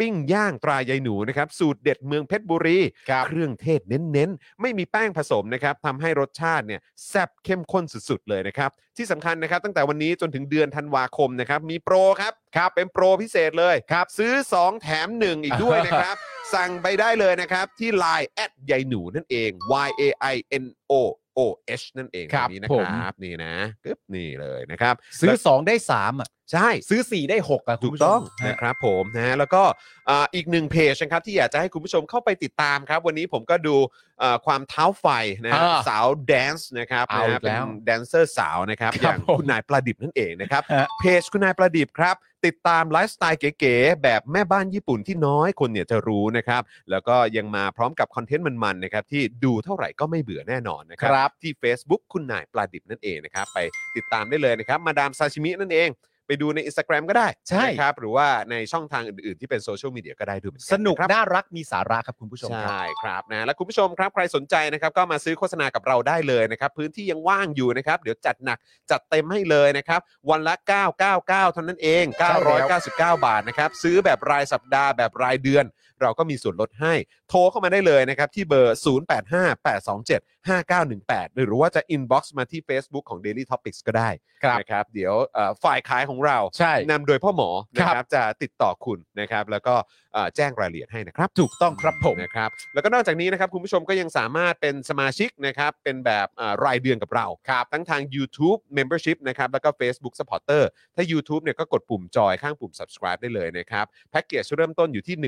150 บาทต่อเดือนตกวันละ 5 บาทเท่านั้นนะครับหรือว่าจะเอาเป็นแพ็กเกจอื่นก็ได้ ครับ นะครับทาง Facebook ก็เหมือนกันนะครับกดปุ่ม supporter ได้เลยนะครับปุ่มสีเขียวๆด้านล่างนี้นะครับนะแล้วก็สมัครได้ด้วยเหมือนกันนะครับ เริ่มต้นที่ 150 บาทเหมือนกันนะครับ ถ้าเกิดอยากจะจะสนับสนุนพวกเราแบบยาวๆ ก็เรียนเชิญด้วยนะครับ ครับ แล้วก็นอก ผม จากนี้นะครับยังสามารถเติมพลังให้กับพวกเราแบบรายวันได้นะครับ นี่เลยผ่านทาง QR code แล้วก็บัญชีกสิกรไทยนี้นะครับ 0698975539 นะครับผม เมื่อสักครู่นี้ขอบคุณคุณแจ็คด้วยนะครับผม ครับผม นะฮะอ่าโอเคครับคุณผู้ชมนะฮะอันนี้ อ๋อโอเคนะครับอ่ะคุณผู้ชมครับเดี๋ยวเราจะมาเข้าเนื้อหาข่าวกันก่อนดีกว่าเนอะ ได้เลย นะครับจะได้แชร์ให้คุณผู้ชมฟังก่อนเกี่ยวกับเอ่อแต่ละรายละเอียด งั้นเดี๋ยวผมเอาข่าวอาเซียนก่อนไหม อ่าได้ได้ แล้วเดี๋ย ได้ วคุณต่ได้อ ได้ ด้วยข่าวคุณชาติชาตินะครับแล้วก็หลังจากนั้นเราก็จะได้โฟนอิน ได้ครับ พี่หมวยกัน ครับ นะ ผม นะฮะเอ้ยหรือว่าเอาเป็นข่าวคุณชาติชาติก่อนดีกว่าไหม อ่าโอเคได้ ข่าวคุณชาติชาติก่อนละกันแล้วก็ ได้ เดี๋ยวข่าวอาเซียนเนี่ยเดี๋ยวผมจัดให้ ได้ครับ นะ ผม จะได้โฟนอินพี่หมวยต่อด้วยเลย ได้ครับ นะนะฮะ อ่าเริ่มต้นที่ข่าวของคุณชัดชาติกันก่อนนะครับ ค ผ รับ มคือคุณชัดชาติเนี่ยนะครับ เปิดจุดอ่อนของกรุงเทพครับ เปิดแบบนี้เลยนะฮะ ครับ ว่าโกงกัดกัดกร่อนครับ อืม กฎหมายล้าหลังนะฮะย้อนปัญหานะครับ เพราะรัฐบาลหวงอำนาจนะครับ เมื่อวานนี้นะครับคุณชัชชาติสิทธิพันธ์ผู้ว่ากรุงเทพมหานครนะครับ ได้ไปกล่าวปาฐกถาพิเศษนะครับ ที่งาน ESG Forum ครับ จุดเปลี่ยนเศรษฐกิจไทย ในหัวข้อสร้างศักยภาพใหม่ให้เป็นจริง อืม นะครับ โดยช่วงหนึ่งนะครับ คุณชัชชาติได้กล่าวถึงจุดแข็ง และก็จุดอ่อนของกรุงเทพ นะครับผม ครับ มีทั้งจุดแข็งและจุดอ่อนนะ ครับ ซึ่งคุณชัดชาตินะครับ กล่าวว่าจุดแข็งของกรุงเทพเนี่ยนะครับ ก็คือ เป็นเมืองหัวโตที่มีขนาด GDP ใหญ่ที่สุด อืม ค่าครองชีพในกรุงเทพอยู่ในระดับกลางสามารถแข่งขันได้ มีโครงข่ายรถไฟฟ้าขนาดใหญ่ มีประวัติศาสตร์ที่ยาวนาน หลากหลายวัฒนธรรม หรือที่เรียกกันว่าพหุวัฒนธรรมนั่นเองนะครับ มีความกลมกลืนกันหลายศาสนา ครับ อ่ะ อัน อันนี้ เนี้ยอันเนี้ยก็คือเป็นจุดแข็ง อ่ะที่ผมบอกเมื่อกี้อันเนี้ยจุดแข็ง จุดแข็งนะ จุดแข็งไปแล้ว ครับผม เมื่อกี้จุดแข็งอะนะ อ่าครับ อ่า ผม โอเค ซึ่ง จุด ซึ่งเราก็คงคงไม่ปฏิเสธ ก็ก็ เนอะ หลักฐานนะ มันก็มันก็ตามนั้นจริงๆ หลักฐานนะ ค ฮะ รับผม อ่านี่จุดแข็งจุดแข็ง ครับ ต่อไปนะ ครับ โอเค จุดแข็งมีอย่างเดียวไม่ได้ครับ มันจะไม่บาลานซ์นะครับ เราต้องใช้วิธีการถ่วงดุลเหมือนกับสวนะครับ ครับผ เอ่ ม อเรามาดูทางด้านจุดอ่อนกันบ้างครับ คุณผู้ชมครับ คุณชัดชาตินะครับ กล่าวถึงประเด็นจุดอ่อนไว้นะครับว่า มีการคอร์รัปชันเป็นตัวกัดกร่อนที่ไม่สามารถดึงศักยภาพของคนออกมาอย่างเต็มที่นะครับ ต้องขอใบอนุญาตหลายอย่าง กฎหมายล้าสมัยทำให้ไม่มีความสะดวกในการทำธุรกิจ ทักษะการใช้ภาษาอังกฤษเนี่ยนะครับ อยู่ในระดับต่ำทักษะการคิดวิเคราะห์ในเอออยู่ในระดับต่ำ คะแนน PISA เนี่ยนะครับ หรือการประเมินสมรรถนะนักเรียนตามมาตรฐานสากลเนี่ยอยู่ในอันดับ 60 จาก 77 ประเทศนะครับ 60 จาก 77 ประเทศนะครับ ใช่ครับ อันนี้คือ สม การประ ส เมิ มรร น ถนะนักเรียนมาตรฐานสากล ใช่ครับ อันนี้ใช้มาตรฐานสากลนะ พิ ค ซ่า รับ ครับพิซ่า PISA PISA น่าจะเคยได้ยินกัน อยู่ในอันดับ 60 จาก 77 ประเทศนะครับ หกหกสิบใช่ไหม ครับ โอ้โหหกสิบ 60 จาก 77 ประเทศนะครับ โอ้โห เท่านั้นยังไม่พอคุณผู้ชมครับ คุณชาชาติเนี่ยนะครับ ยังกล่าวต่ออีกว่านอกจากนี้เนี่ยโรงเรียนในสังกัดกรุงเทพมหานครเนี่ยนะครับ ได้คะแนนเฉลี่ยนะฮะต่ำกว่าค่าเฉลี่ยของทั้งประเทศครับ อืม แล้วคุณชาชาติก็บอกว่ากรุงเทพเนี่ยมีอากาศดีเพียง 25%ของปีครับ อืม มีการปล่อยก๊าซคาร์บอนไดออกไซด์มากกว่า 53 ล้านตันต่อปีด้วยครับ ซึ่งเป็นต้นเหตุทำให้เกิดสภาวะโลกร้อนครับ ปริมาณน้ำฝนเพิ่มมากขึ้นทำให้เกิดน้ำท่วมขัง มีความเสี่ยงจากสภาพอากาศอันดับ 9 ของโลกนะครับ อันดับเก้า มีความเสี่ยงจากสภาพอากาศเป็นอันดับ 9 ของโลกนะครับ เสี่ยงมากกว่าเราเนี่ยมีแค่ 8 นะฮะ ครับ แล้วนั้นก็เราว่าเก้า9เลยนะครับ ผม ผม ว่ามันต้องเกี่ยวกับเรื่องภาวะโลกร้อนด้วยแน่ ผมว่ามันเกี่ยวกับจำนำข้าว อีกแล้วเหรอ อีกแล้วอีกแล้ว อีกแล้วเหรอ่ะอีเปอร์ เปิด แม่ง มาก ของโลกนะครับผมแล้วอีกเรื่องหนึ่งก็คือคนเนี่ยนะครับในกรุงเทพมหานครเนี่ยนะครับ ใช้เวลา 71 ชั่วโมงต่อปีบนถนนในกรุงเทพครับ เสียเวลาไป 71 71 ชั่วโมง ชั่วโมงต่อปีนะครับ บนถนนในกรุงเทพ ต่อมาจากนั้นนะครับ มากันเรื่องพื้นที่สีเขียวกันบ้างคุณผู้ชมฮะสัดส่วนพื้นที่สีเขียวเนี่ยค่อนข้างต่ำนะครับ เพียง 0.92 ตารางเมตรต่อคนเท่านั้นครับ อืมไอ้เหี้ยพื้นที่สีเขียว 0.92 ตารางเมตรต่อคนเท่านั้น คุณผู้ชม คุณผู้ชมคิดว่า จุดอ่อนเนี่ยจบหรือยังฮะ ยังไม่จบครับ ยังไม่จบง่ายๆครับ อันนี้เราจะไม่กำจัดกันหน่อยแล้วฮะ ไม่ครับ มันมีแต่เพิ่มนะ เอ้ยก็อยู่ในหน้าที่คุณชัดชาติแล้วล่ะ กำจัดจุดอ่อน ถึง แต่ เว ว่าอั ลา นนี้เป็นแบบจุดอ่อนมาเพิ่ม The weakest link กำจัดจุดอ่อนครับ ยังไม่หมดเท่านั้นคุณผู้ชมครับ นอกจากนี้นะครับ กรุงเทพมหานครเนี่ยไม่มีอำนาจเต็มรูปแบบครับนะฮะเช่น การบริหารจัดการจราจรเนี่ยนะครับคุณผู้ชม ก็ที่คุยกับคุณวิรุธวันก่อน ใช่ นั่นแหละ ครับ เออครับ เฉพาะการบริหารจะการจัดการจราจรเนี่ยนะครับ ครับ มี 37 หน่วยงานที่เกี่ยวข้องกันคุณผู้ชมฮะครับ คงจะช่วยเหลือกันอย่างไม่ซับซ้อนเลยคุณผู้ชมฮะกรุงเทพมหานครนะครับ ไม่มีอำนาจไปกดสัญญาณไฟจราจรได้ และแม้กรุงเทพเนี่ยนะครับ ถูกจัดอันดับให้เป็นอันดับหนึ่งเมืองที่น่าเที่ยวที่สุดในโลก แต่ก็ถูกจัดให้อยู่ในอันดับที่ 98 ครับ ตามดัชนีความน่าอยู่ทั่วโลกครับ คืออันดับหนึ่งว่าน่าเที่ยว ครับ แต่ว่าถ้าน่าอยู่เนี่ยอยู่อันดับ 98 ของโลกเลยนะ ตั้งใจฟังให้ดีนะครับ ครับ เวลาใครเขามาบอกเราเนี่ยนะครับ ว่ากรุงเทพมหานครเนี่ย เจ๋งจังเลย ดีจังเลยนะครับ เป็นเมืองที่น่ามาท่องเที่ยวอันดับหนึ่งของโลกเนี่ยนะครับ ให้เน้นไปอีกเรื่องหนึ่งนะครับ ว่าสำหรับดัชนีเป็นประเด็นเรื่องความน่าอยู่แล้วเนี่ยนะฮะ อืม อยู่อันดับที่ 98 นะครับณ ครับ ผู้ช ผม ม ครับ อืม นะฮะ ก็ลองคิดดูกันนะครับ ครับ ว่าคุณอยู่ในกรุงใครที่อยู่ในกรุงเทพมหานครเนี่ย ใช่ครับ ณฟังดูแล้วเนี่ย คุณรู้สึกว่าก็ตรงตามนั้นจริงไหม แต่คุณ อืม NP เกียร์ก็เถียงได้น่าสนใจว่า อ้าว แต่เป็นเมืองเทพสร้างนะค ค รั รั บบ ผมอันนี้ก็เป็น ผ ข้อ ม มูลที่น่าสนใจ โอ้ก็จริงครับผม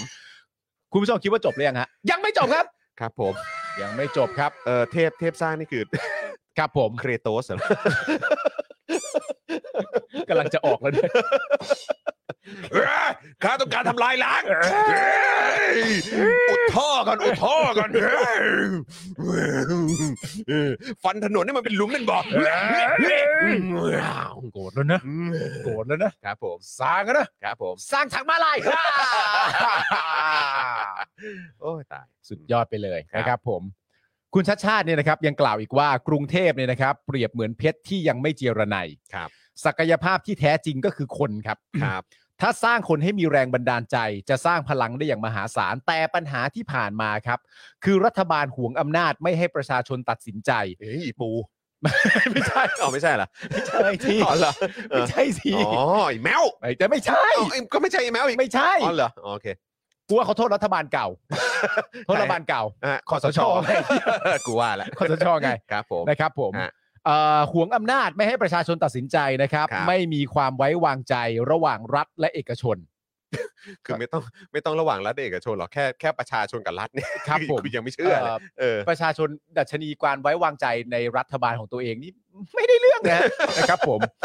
ทำให้การทับดำเนินงานในยติดขัด ครับ ต่อมาจากการทุจริตทุจริตคอร์รัปชัน อืม คนที่เก่งเนี่ยไม่มีโอกาสได้ทำงาน อืม อีกทั้งไม่มีความยุติธรรม และประชาชนไม่มีเอ่อไม่รู้สึกถึงการมีส่วนร่วม ครับ ก็ก็คุณชาติชาติครับ อืม ก็จุดเริ่มต้นของรัฐบาลนี้เอง อืม มันมาจากการทำรัฐประหารนะครับ เออ มันเอามันเอาคนชั่วออกไปนะครับ ครับ มันเอาแบบว่าคนเร่ขายชาติออกไปนะฮะ แล้วมันต้องการจะปฏิรูปนะครับ อืมนั่นน่ะสิ แล้วเรื่องนี้เถียงไม่ได้นะครับ มีการยอมรับกันในสภาชี้ข้างซ้ายไอ้ข้างซ้ายยกมือก็เห็นอยู่ เออ มันก็ชัดเจน ก็ ครั นั่ บ นเด แต่ประเด็นที่สำคัญที่สุดสำหรับประเด็นของคุณชัดชาติเนี่ยนะครับ ครับ อันนี้ผมต้องเออขออนุญาตกล่าวติติงคุณชัดชาติเลย อืม นะครับ ผมว่าการที่คุณชัดชาติเนี่ยนะครับ มีหน้าที่รับผิดชอบในกทม อืม และคุณชัดชาติบอกข้อเสีย อืม ข้อบกพร่อง อืม และจุดอ่อนของกทม ครับ ที่ต้องแก้ไขต่อไปในภายภาคหน้าเนี่ย อืม อันนี้ผมติงคุณชัดชาติเลยนะฮะ อืม ว่าไม่คิดบ้างเหรอครับว่าเราจะไม่ชิน อ่ะ อันนี้ต้องขอติงไว้นิดนึงนะฮะ ก็อยู่มาตั้งนานแล้วนะฮะ เราอยู่กันมาตั้งนานนะครับ ในการที่ แม่งเหมือนเดิม มนุษย์ที่ใดต่างๆ นานาที่เขาหวงอำนาจมากๆเนี่ ค ย รับ เขาไม่ติติงพื้นที่ตัวเองนะฮะ คือไม่คือคุณชาชาติต้องเข้าใจ ว่า เออ คนกรุงเทพเนี่ยนะครับ ตลอดระยะเวลาที่มีผู้ว่าหลายคนที่ผ่านมาก่อน ใช่ คุณชา ฮะ ชาติเนี่ย ไม่ต้องผู้ว่าก็ได้ เออ เอารัฐบาลทั้งชุดเนี้ย อ๋อครับ ผม เออ คือต้องบอกเลยว่าเราเคยชินกับการอยู่กับที่นะ ใช่ แล้วก็ค่อยๆ ร่นถอยหลังไปเนี่ยก็เป็น เออ เรื่องที่เราเคยชินนะฮะ ใช่ ครับผม คุณชัดชาติทำไมไม่จัดล่ะครับว่า อืม คลองแสนแสบหอมฉุย เ อะไรก็พูดพูดไป อะไรอย่างนี้ การที่คุณชาติชาติบอกข้อบกพร่องในพื้นที่ตัวเอง อืม เพื่อประชาชนจะได้เข้ามามีส่วนร่วม เห็นภาพและแก้ไขไปพร้อมๆกันเนี่ย อันนี้มันไม่ชินแล้วมันมันพอมันไม่ชินขึ้นมาแล้วมันทำตัวไม่ถูก นั่ กอน อกไหม ดิ ฮะ ฮะคือพวกเรานี่แบบเหมือนแบบ คือ เออ คือเขาเรียกว่าอะไรเข้าเมืองตาหลิวให้หลิวตาตาม ใช่ นี่เข้ามานี่คือกูทำตัวไม่ถูก เขาเนี่ยคุณดีวอสบอกว่าเขา ค ถ รับ นัดซุกปัญหาไว้ใต้พรม โอ้ครับ และ ผม คุณชาติชาติเดินมาแล้วเปิดพรมแล้วแบบว่านี่คือปัญหาอยู่ใต้พร ม ทั้งหมดนี้คือสิ่งที่เราต้องแก้ไข เออ แล้วคุณชาติชาติจะคิดว่าอ่ะแล้วพวกเราทีนี้ทำตัวไง อ่ะ เฮ้ยต้องแคร์เรื่องชินไม่ชินด้วย เออเราไม่ค่อยเราไม่ค่อยคุ้นเคยนะฮะ เอ กับ อ การแบบพูดถึงปัญหาครับ ใช่ อืมครับผม คุณชาติชาติต้องแคร์ เราผมผม ด้วย คุ้นเคยแต่การแบบมองไปข้างหน้า เออ ครับ ผมอะไรที่ผ่านมาแล้วก็ให้มันผ่านไป นี่ อะไรอนะย่างเงี้ย ตอนนี้นี่ เออ เราดีแบบนี้นะ เออ เราดีแค่ไหนละเออ เห็นไหม ต่างชาติเนี่ยเขาอิจฉาเรามากเห็น ต่าง ไหมว่าเราเป็นเมืองท่องเที่ยวอันดับหนึ่งของโลกเลยนะ ใช่ อืมครับ เออ ผม ผมเข้าใจคุณชาติชาติว่ามันเป็น อืม ความจริง ครับ แต่ความจริงบางเรื่องเนี่ย อืม อันนี้อันนี้ถ้าประโยคต่อไปก็สลิมแล้วนะ ครับ มันมีประโยชน์อะไรครับคุณชาติชาติครับ ครับ ที่เอาความจริงและข้อบกพร่องในกรุงเทพมหานคร พี่เราจะต้องแก้ไขในภายภาคหน้า เพื่อทำให้กรุงเทพเป็นที่ที่น่าอยู่สำหรับคนกรุงเทพเอง ไม่ใช่เฉพาะนักท่องเที่ยวเนี่ย มันก่อให้เกิดประโยชน์อะไรครับ อืม ที่คุณชัดชาติเนี่ยนำปัญหาเหล่าเนี้ยมาบอก อืมมันมันเกิดมันเกิดประโยชน์อะไร งงสิคุณจะชาติเริ่มงงแล้วใช่ไหม ใช่ไหมฮะงง เออ งงงงคุณผมว่าเอ่อคุณผู้ชมก็งงด้วยเหมือนกันนะใช่ ทำไมพวกมึงโคบกันขนาดนี้ เออ เออครับผม แม่ง นะฮะ มา เอ้า ทำ แต่ยังเหลืออีกหน่อยนี่ ที่คุณชาชาติเขาบอกอ่ะ อ๋อใช่ใช่ใช่ใช่ใช่ใช่เออใช่ใช่ ไหมบอกว่าเราอะไรอ่ะ เออเดี๋ยวนะเดี๋ยว เรื่อง นะ เรื่องเรื่องเกี่ยวกับอะไรนะประชาธิปไตย อ๋อใช่ใช่ใช่ใช่ใช่ เออเน้นจังเลยประชาธิปไตยเนี่ย ใช่ เออทุกวันนี้ไม่ใช่ประชาธิปไตยเหรอครั ใช่ คุณชาติชาติเนี่ยนะครับ ยังกล่าวว่าที่ผ่านมาเนี่ยคนหมดหวัง อืม และหมดศรัทธากับระบบประชาธิปไตยเหมือนกันนะ อืม โอ้ยอย่าไปเหมือนกันนะเลยครับ เออ คุณชาติชาติ ค ค รั รับ บ ครับ สิบ ผม ปีที่ผ่านมาเนี่ยจึงเห็นว่าหน้าที่ของสภากทมต้องสร้างความไว้ใจ ความมั่นใจกลับคืนมาให้กับระบอบประชาธิปไตยด้วย อืม คุณชาติชาติอย่าไป คุณชาติชาติอย่าไปเด่นเรื่องประชาธิปไตยได้ คุณ ไหม ชาติชาติกรุงเทพไม่เกี่ยวกับประชาธิปไตย เออ ครับผม คุณชาติชาติ อะไรวะ กูว่าพวกเราโคบกันมากเกินไปอ่ะ ใช่ เนี่ยเออครับ ผม ผมเข้าใจ ผมเข้าใจ นี่โคบเหมือนจนนึกว่าเข้าผิดช่อง เอ ที่ อ กรณ์บอก คุณชาติชาติอ่ะ ครับ เข้ามาด้วยระบบการเลือกตั้งถูกไหมฮะ ครับ การเลือกตั้งผู้ว่ากทม ครับ คุณชัดชาติได้เสียงถล่มทลาย อ่า ไม่เหมือนกับผู้ว่าคนก่อน อืม ที่มีรูปแบบการเข้ามาที่แตกต่างกัน ครับ ใช่ คุณชัดชาติเนี่ยเข้ามาด้วยระบอบของประชาธิปไตย ครับ จากเสียงของประชาชนในกรุงเทพที่เลือกมาด้วยใจของเขาเอง อืม แต่คุณชัดชาติไม่ต้องพูดเรื่องประชาธิปไตยตลอดก็ได้ปะ เข้าใจว่าประชาธิปไตยมันดี มันมันวัดความดีได้เหรอคุณ ใช่ คุณชาติชาติครับอืม ผมถามคุณชัดชาติหน่อย ครับ ผมไม่มีอะไรเล่าชัดชาติ อ้าวแต่ว่าอันนี้คือเฉพาะของกรุงเทพนะ ใช่ คราวนี้เดี๋ยวเรามาดูของทั้งประเทศไหม มีอะไรต้องดูอีกวะ เอ้ย ดูกันสักหน่อย เออ จะได้ เออ มีข้อมูลไว้เมาส์กับพี่หมวยหน่อย ใช่ เออนะครับนะแล้วก็คุณผู้ชมจะได้แบบเห็นภาพรวมด้วย ไม่ใช่ ครับ แค่เฉพาะกรุงเทพไง ใช่ คุณ ค ชา รับ ติชาติอุตสาห์เปิดพรมให้แล้ว ใช่ นะครับ คราวนี้เรามาดูภาพรวมของประเทศกันบ้างดีกว่า อ่ะ นะ ได้ครับ นะฮะธนาคารพัฒนาเอเชียนะครับหรือ ADB ครับ นะฮะปรับลดแนวโน้มการเติบโตทางเศรษฐกิจของประเทศกำลังพัฒนาในเอเชียประจำปี 2022 เนี่ยนะครับลงเหลือ 4.3%ครับครับนะฮะจากที่เคยคาดการณ์ไว้ที่ 5.2%ในเดือนเมษายนที่ผ่านมานะครับโดยมีผลมาจากการที่จีนเนี่ยประกาศใช้มาตรการล็อกดาวน์ อืม ซึ่งส่งผลต่อการเติบโตทางเศรษฐกิจของเอเชียนะครับ อืม รวมทั้งยังคาดการณ์ว่าอัตราเงินเฟ้อเนี่ยจะสูงขึ้นอยู่ที่ 4.5% ครับ จากเดิมครับ 3.7%โหนี่ขึ้นมาเยอะนะ ใช่ โดยเป็นผลมาจากความขัดแย้งระหว่างรัสเซียกับยูเครนครับ ปัญหา นะฮะ ที่รัสเซียไปรุกรานยูเครนนะนะครับ ก็ไม่ว่าจะเป็นจีน ไม่ว่าจะเป็นรัสเซียกับยูเครนเนี่ยนะครับ ครับ ก็กระทบกับทั้งเอเชียนะครับ ครับ ในส่วนของประเทศไทยครับเมื่อเดือน อืม เมษายนที่ผ่านมาเนี่ย ADB เนี่ยเขาเคยคาดการณ์ว่าเศรษฐกิจไทยเนี่ยจะเติบโตในปีนี้ได้ที่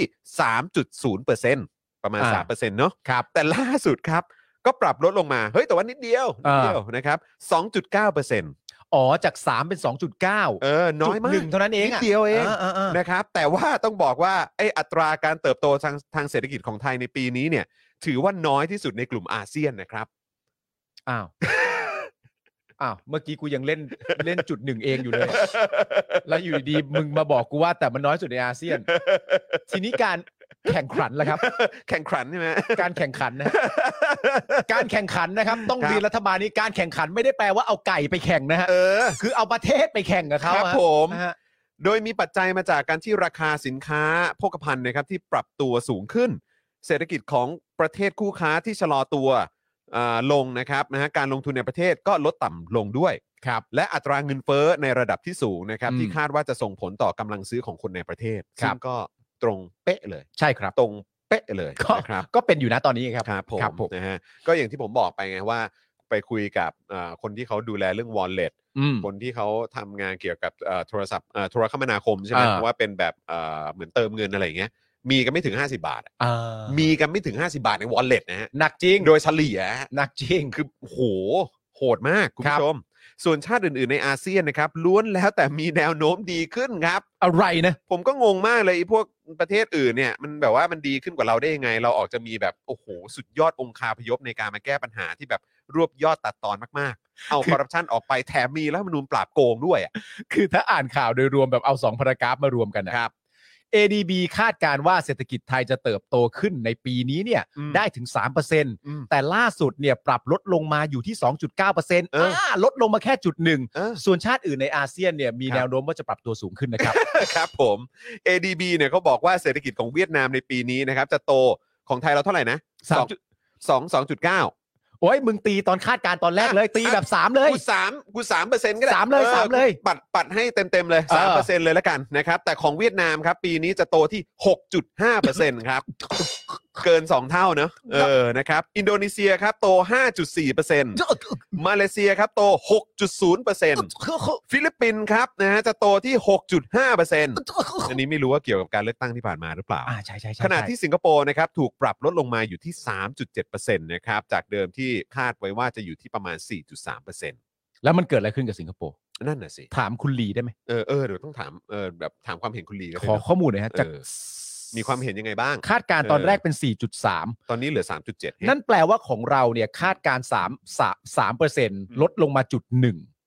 แต่ของสิงคโปร์เนี่ยจาก 4.3 เป็น 3.7 เลยนะ อืมอุ้ยปรับลดกว่าเราเอ่อปรับลดกว่าเราเยอะเลย เออ สิงคโปร์นี่แย่กว่าเราเยอะเลย สิงคโปร์สู้เราไม่ได้หรอก แย่มาก ตอนเนี้ย ม แพ้แล้วสิงคโปร์แพ้ไปแล้ว โถ่เอ้ยโถเอ้ยนี่นี่เราก็หา เราก็หาแบบมาจนได้นะ สู้สู้ เออนะฮะ เราสู้ ขณะที่วันนี้ครับอนุชาบูรพชัยศรีนะครับโฆษกประจำสำนักนายกนะครับออกมาเปิดเผยว่าเศรษฐกิจไทยในปีนี้กำลังปรับตัวดีขึ้นจ้า ครับ เนื่องจากช่วง 11 เดือนแรกของปีงบประมาณ 65เนี่ยนะครับรัฐบาลสามารถจัดเก็บรายได้สูงกว่าที่ประมาณการไว้ 5.5%ครับโดยจัดเก็บได้2ล้าน2 5 6 2 5 0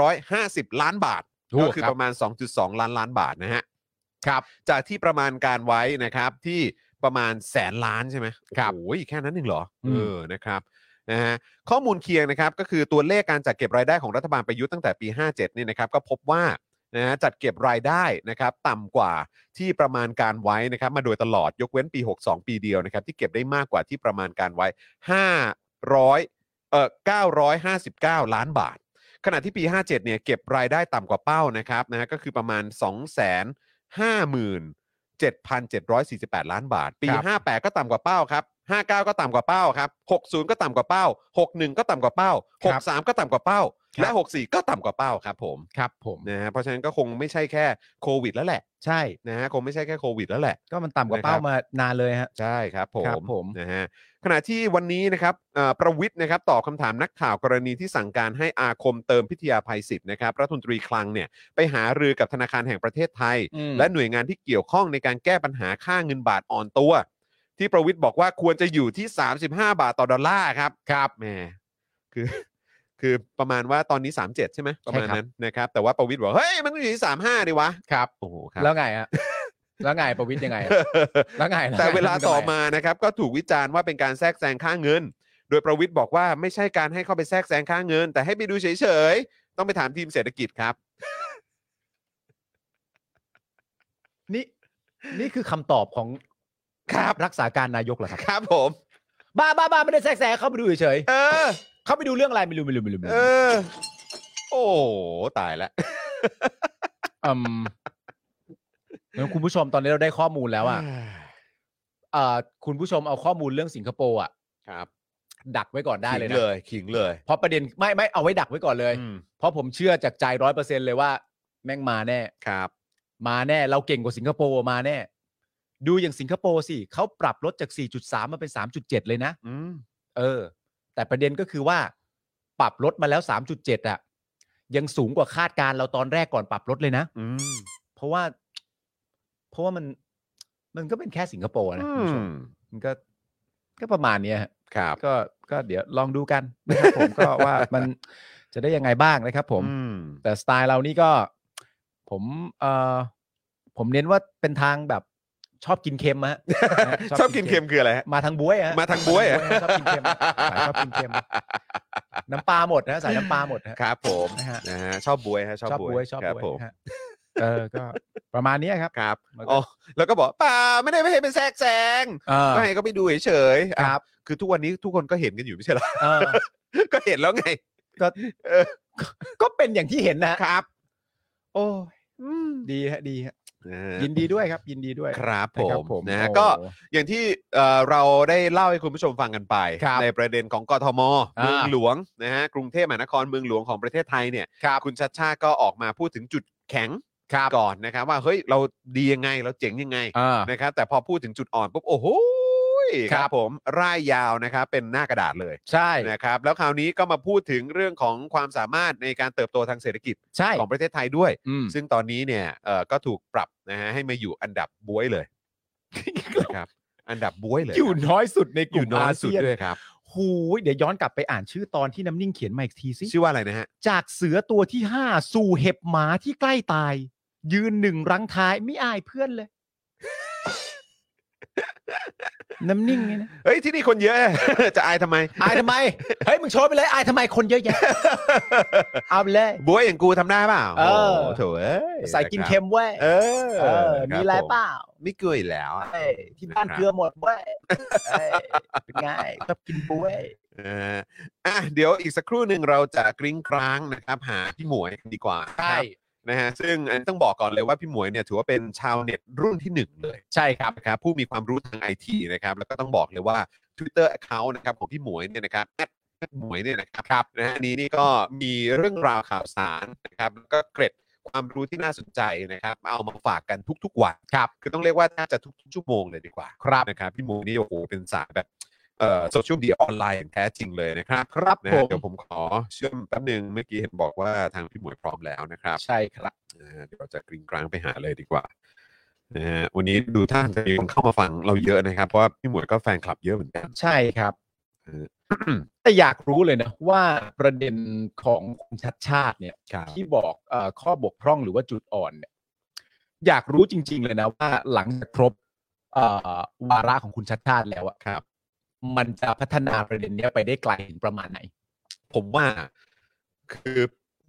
อันนี้คือมองข้ามช็อตนะ อืม เผลอๆไปถึงการเลือกข้างเอ่อเลือกตั้งครั้งต่อไปอ่ะ อ่า ของผู้ว่ากทมอะ อืม ก็คือมันก็คงจะต้องมีการเหมือนแบบตามสไตล์เขาอยู่แล้วอ่ะ เออ ต้องมีการประเมินไง ใช่ ใช่ไหมเขาต้องประเมินผลงานของพวกเขาอยู่แล้ว ใช่ ใช่ไหมครับ แล้วก็แล้วก็คืออาจจะมีประเมินทั้งด้วยทีมงานกันเอง อืม แล้วก็มีการอ้างอิงจากการประเมินโดยโดยแบบหน่วยงาน หรือว่าองค์กรที่แบบว่าไม่ได้เกี่ยวข้องกับกทมอะไร ใช่ ใช่ไหมหรือว่าองค์กรสากลอะไรแบบเนี้ยเออแล้วถ้าเกิดมันมีพัฒนาการที่ดีขึ้นเนี่ยผมว่าเราก็น่าจะเห็นภาพที่ชัดเจนกัน ใช่ ใช่ไหมครับ หรือประเด็นหนึ่งที่คุณชัดชาติพูดในประในอีกเอ่อเอ่อเสริมเพิ่มเติมขึ้นมาก็คือประเด็นเรื่องแบบเอ่อเส้นเลือดฝอยอ่ะ อ่า แล้วคุณชาติชาติก็ใช้คำพูดของตัวคุณชาติชาติเองว่าเอ่อ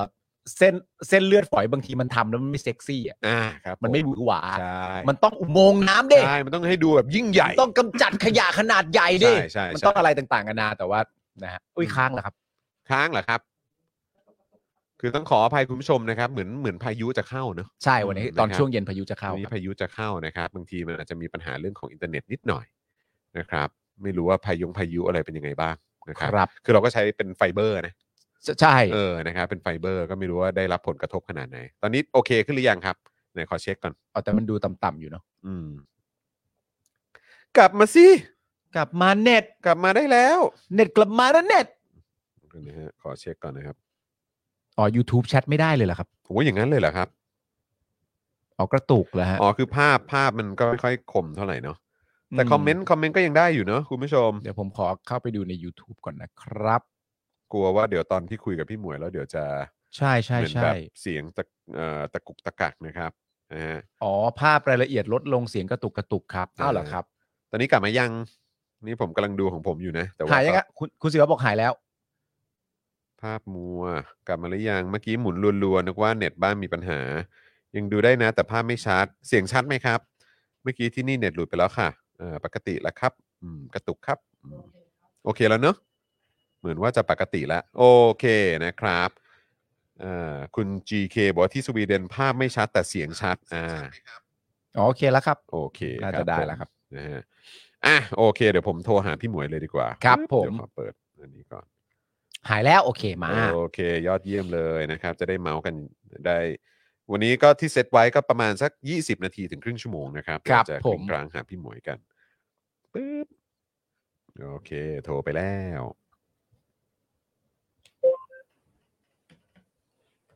รูปเดียวในทวิตเตอร์เลย อ่า ใช่ครับผม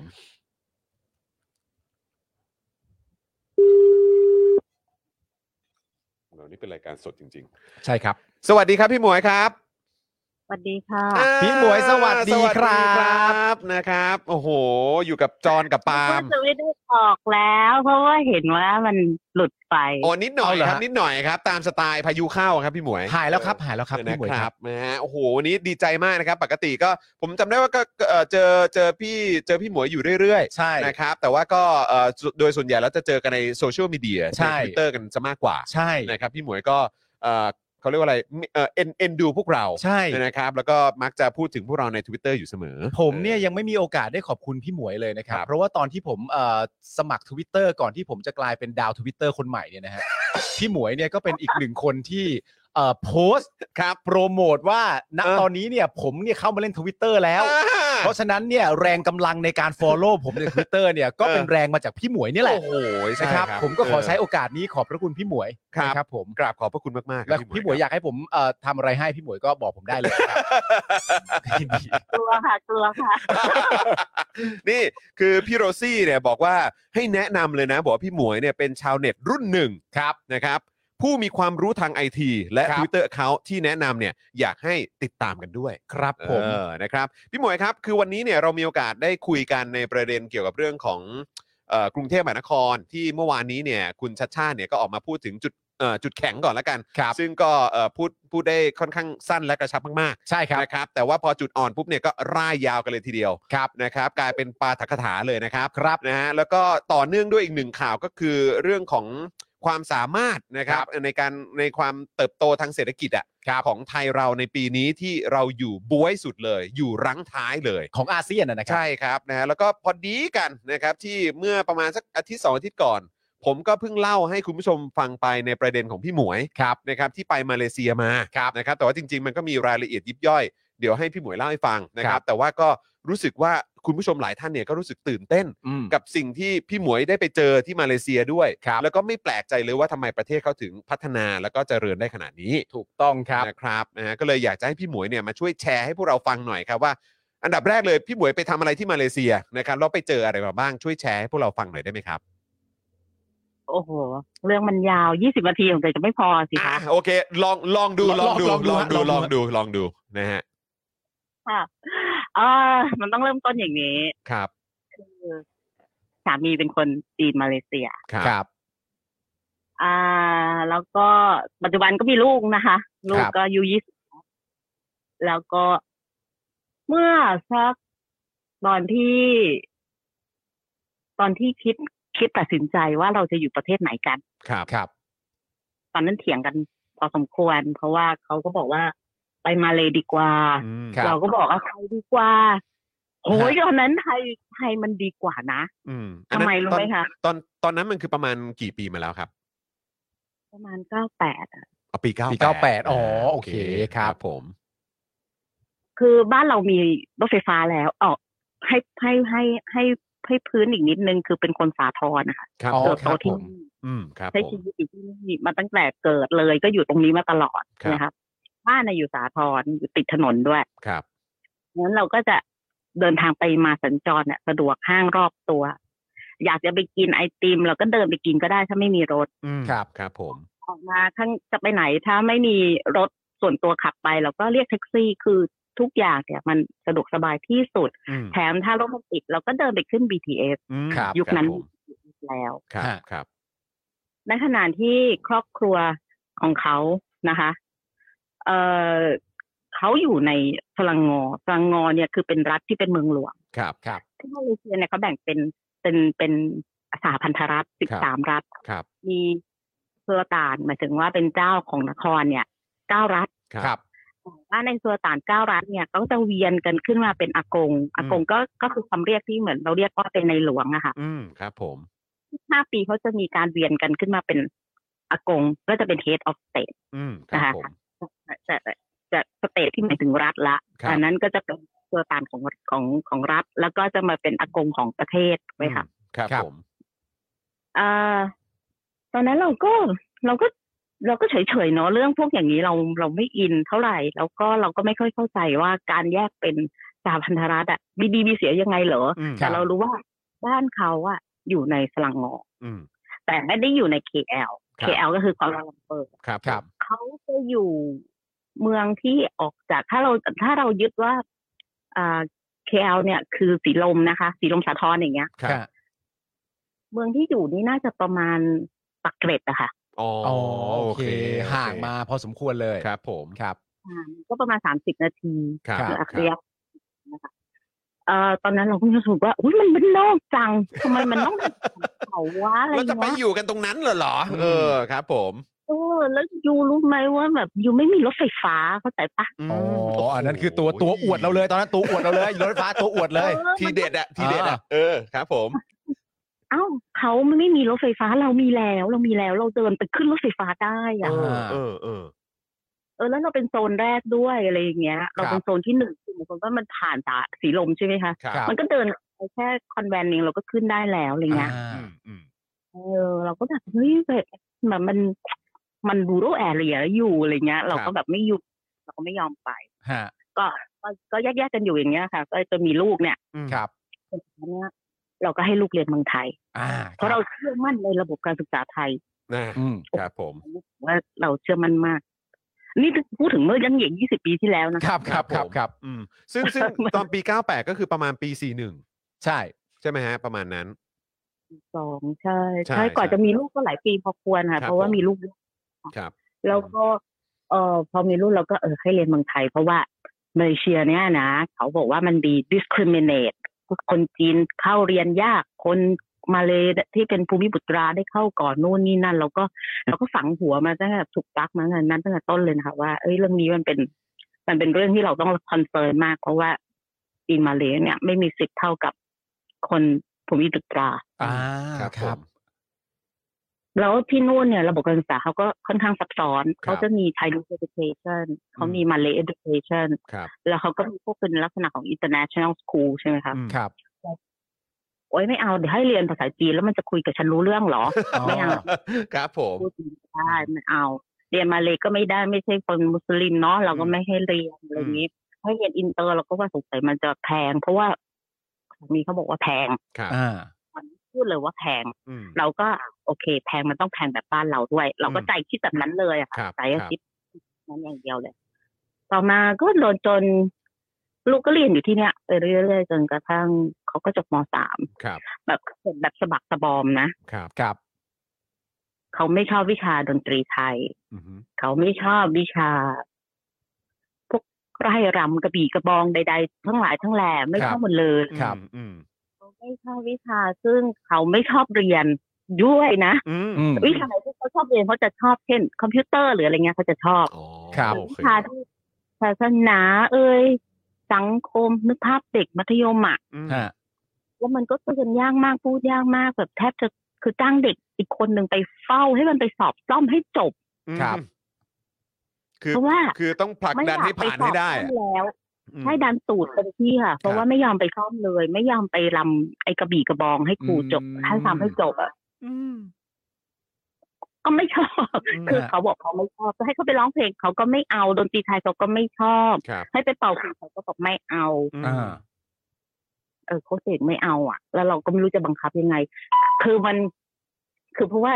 หลักสูตรบ้านเรามันพรีเซตมาถูกไหมคะ ครับ ครับ เราไม่สามารถจะเลือกได้ อืม แต่ว่าพอดันให้เขาจบ เราก็บอกไม่ไหวแล้วฉันขอพัก ขอพักการเลี้ยงลูก ครับ เขาให้เขาไปที่มาเลยให้เขาไปเรียนที่โน่น อืม อ่าครับ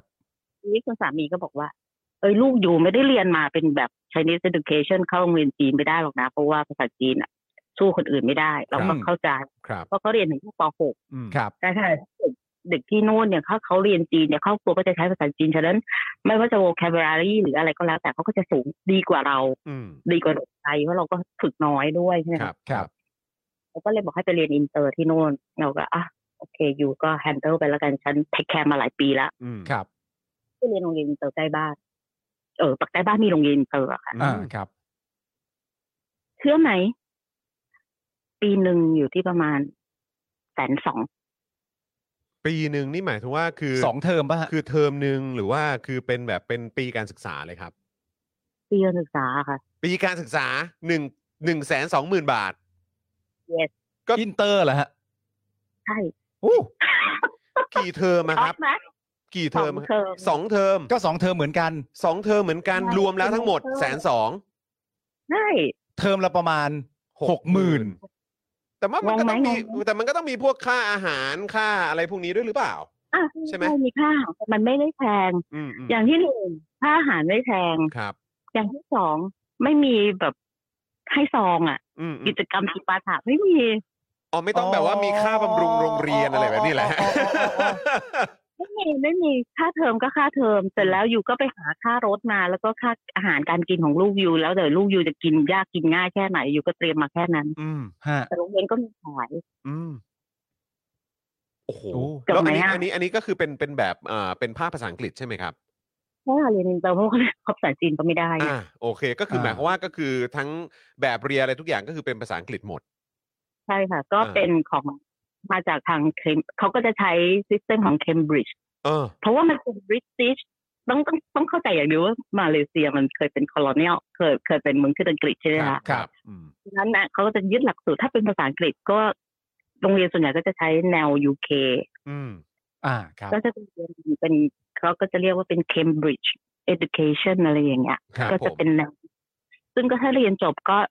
อ่าได้วุฒิมาเกรด ก็จัดสอบแบบเด็กที่เรียนอินเตอร์ทั่วไปอะแล้วก็เอาเกรดไปสมัครเรียนมหาลัยหรืออะไรก็แล้วแต่ อืม ครับ ถ้าจะไปเรียนต่างประเทศก็เอาไปเทียบวุฒิกันได้เลย อืม อืม โอ้โหแล้วคือแบบว่าถ้า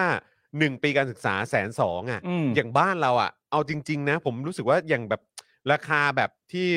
เหมือนแบบจับต้องได้สุดอ่ะ ก็คืออ ม เทอมหนึงก็ประมาณแสนสองแล้วอ่ะ ถ้าอินเตอร์ เออ ถ้าอินเตอร์ ใช่ บ้านเรานะ ใช่ใช่ เอ ใช่ อ นะครับ ซึ่งอันนี้ก็คือใช้หลักสูตรแบบเคมบริดจ์แล้วแล้วคืออันนี้แบบมีวิชาเลือกหรือว่าแบบเลือก คือคือเพราะว่าเมื่อกี้พี่หมวยบอกว่าอยู่เมืองไทยอ่ะเลือกอะไรไม่ได้เลยอ่ะ เพราะมันเหมือนมัน มัน เซ็ต วางไว้แล้ว มันมันเซตมาให้หมดแล้วอ่ะ กระบี่กระบงกระบี่กระบองอะไรก็ต้องก็ต้องเรียนอ่ะ เป่า อ่า คุยก็ต้องเรียนอ่ะ ร่ายรำก็ว่าไป แล้วแล้วคืออันนี้คือเขาไปแล้วเขาไปเจอการศึกษาแบบนี้ แล้วเขาแล้วเขาโอเคไหมครับ ตอนแรกเขาก็แอนตี้เนาะ ครับ เพราะว่าอยู่ที่เมืองไทยอ่ะ ห้องเรียนมันใหญ่มาก ครับ ห้องหนึ่งก็สี่สิบห้าคนได้มั้งคะ ครับ แล้วก็ครูก็แฮนเดิลเด็กทั้งหมดไม่ไหวอะแล้วเด็ก อืม มัธยมมันก็เป็นวัยที่แบบ โอ้โห สุดยอดเลย ก็เห็นใจครูเนาะ ครับ ก็ปริมาณจำนวนนักเรียนต่อครูเนี่ยมันมันมหาศาลจริง อืม ครับ อืม ๆ พอเขาไปอยู่ที่นู่นนะคะห้องเขามีนักเรียนทั้งหมดประมาณสิบแปดคนมั้งถ้าจำไม่ผิด ในห้องเรียนมีสิบแปดคน ใช่ อันนี้ รู คือ สง คือคือระดับมปลายใช่ไหมฮะ ใช่ค่ะ ระดับมปลายมีนัก ไม่ เรียนในห้อง ถึง20คน สิบแปดคนต่อคุณครูหนึ่งท่านเหมือนกันใช่ไหมฮะ ไม่ได้สองคนค่ะ สอง คุณ น ครูสองคน มี ด้ว ค ย รูสองคนด้วย คุณครูสองคนในระดับชั้นมปลายต่อนักเรียนสิบแปดคนเหรอฮะ ใช่ค่ะ โอ้ และเป็นโรงเรียน แล้ว อิน ต เตอ อน ร์ แรกแล้วตอนแรกเขาเรียนไม่ทันก็ครูก็จะประกบ อืม อืมเพราะเขาเรียนไม่ทันอยู่แล้วมันไม่มีทางที่จะเรียนทันเด็กคนอื่นที่เขาเรียนภาษาอังกฤษกันมาตลอด อ่าใช่ครับ เรียนก็เป็น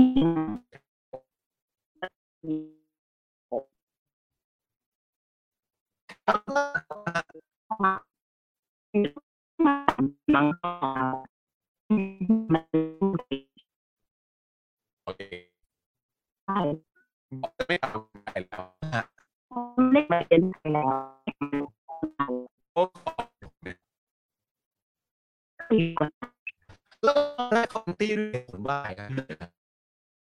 เรียนรู้แล้วเขาก็ติดที่มันเป็นนะครับอยู่ที่ที่ไม่ได้อะมี โอเค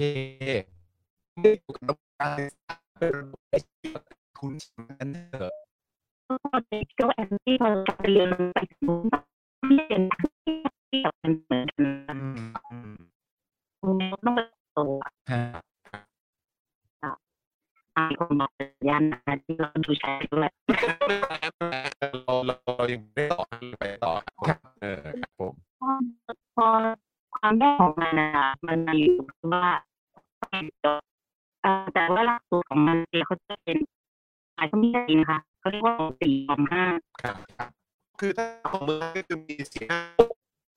ใช่ ห้าแต่ของไม่แค่ตอนนี้ ค่ะ เออครับผม แล้วก็มีเรื่องนี้เป็นที่เหลือเนี่ยจบแล้วนะคะส่วนใหญ่ก็จะเอาละเด็กนะคะเด็กเนี่ย ครับ อยากจะไป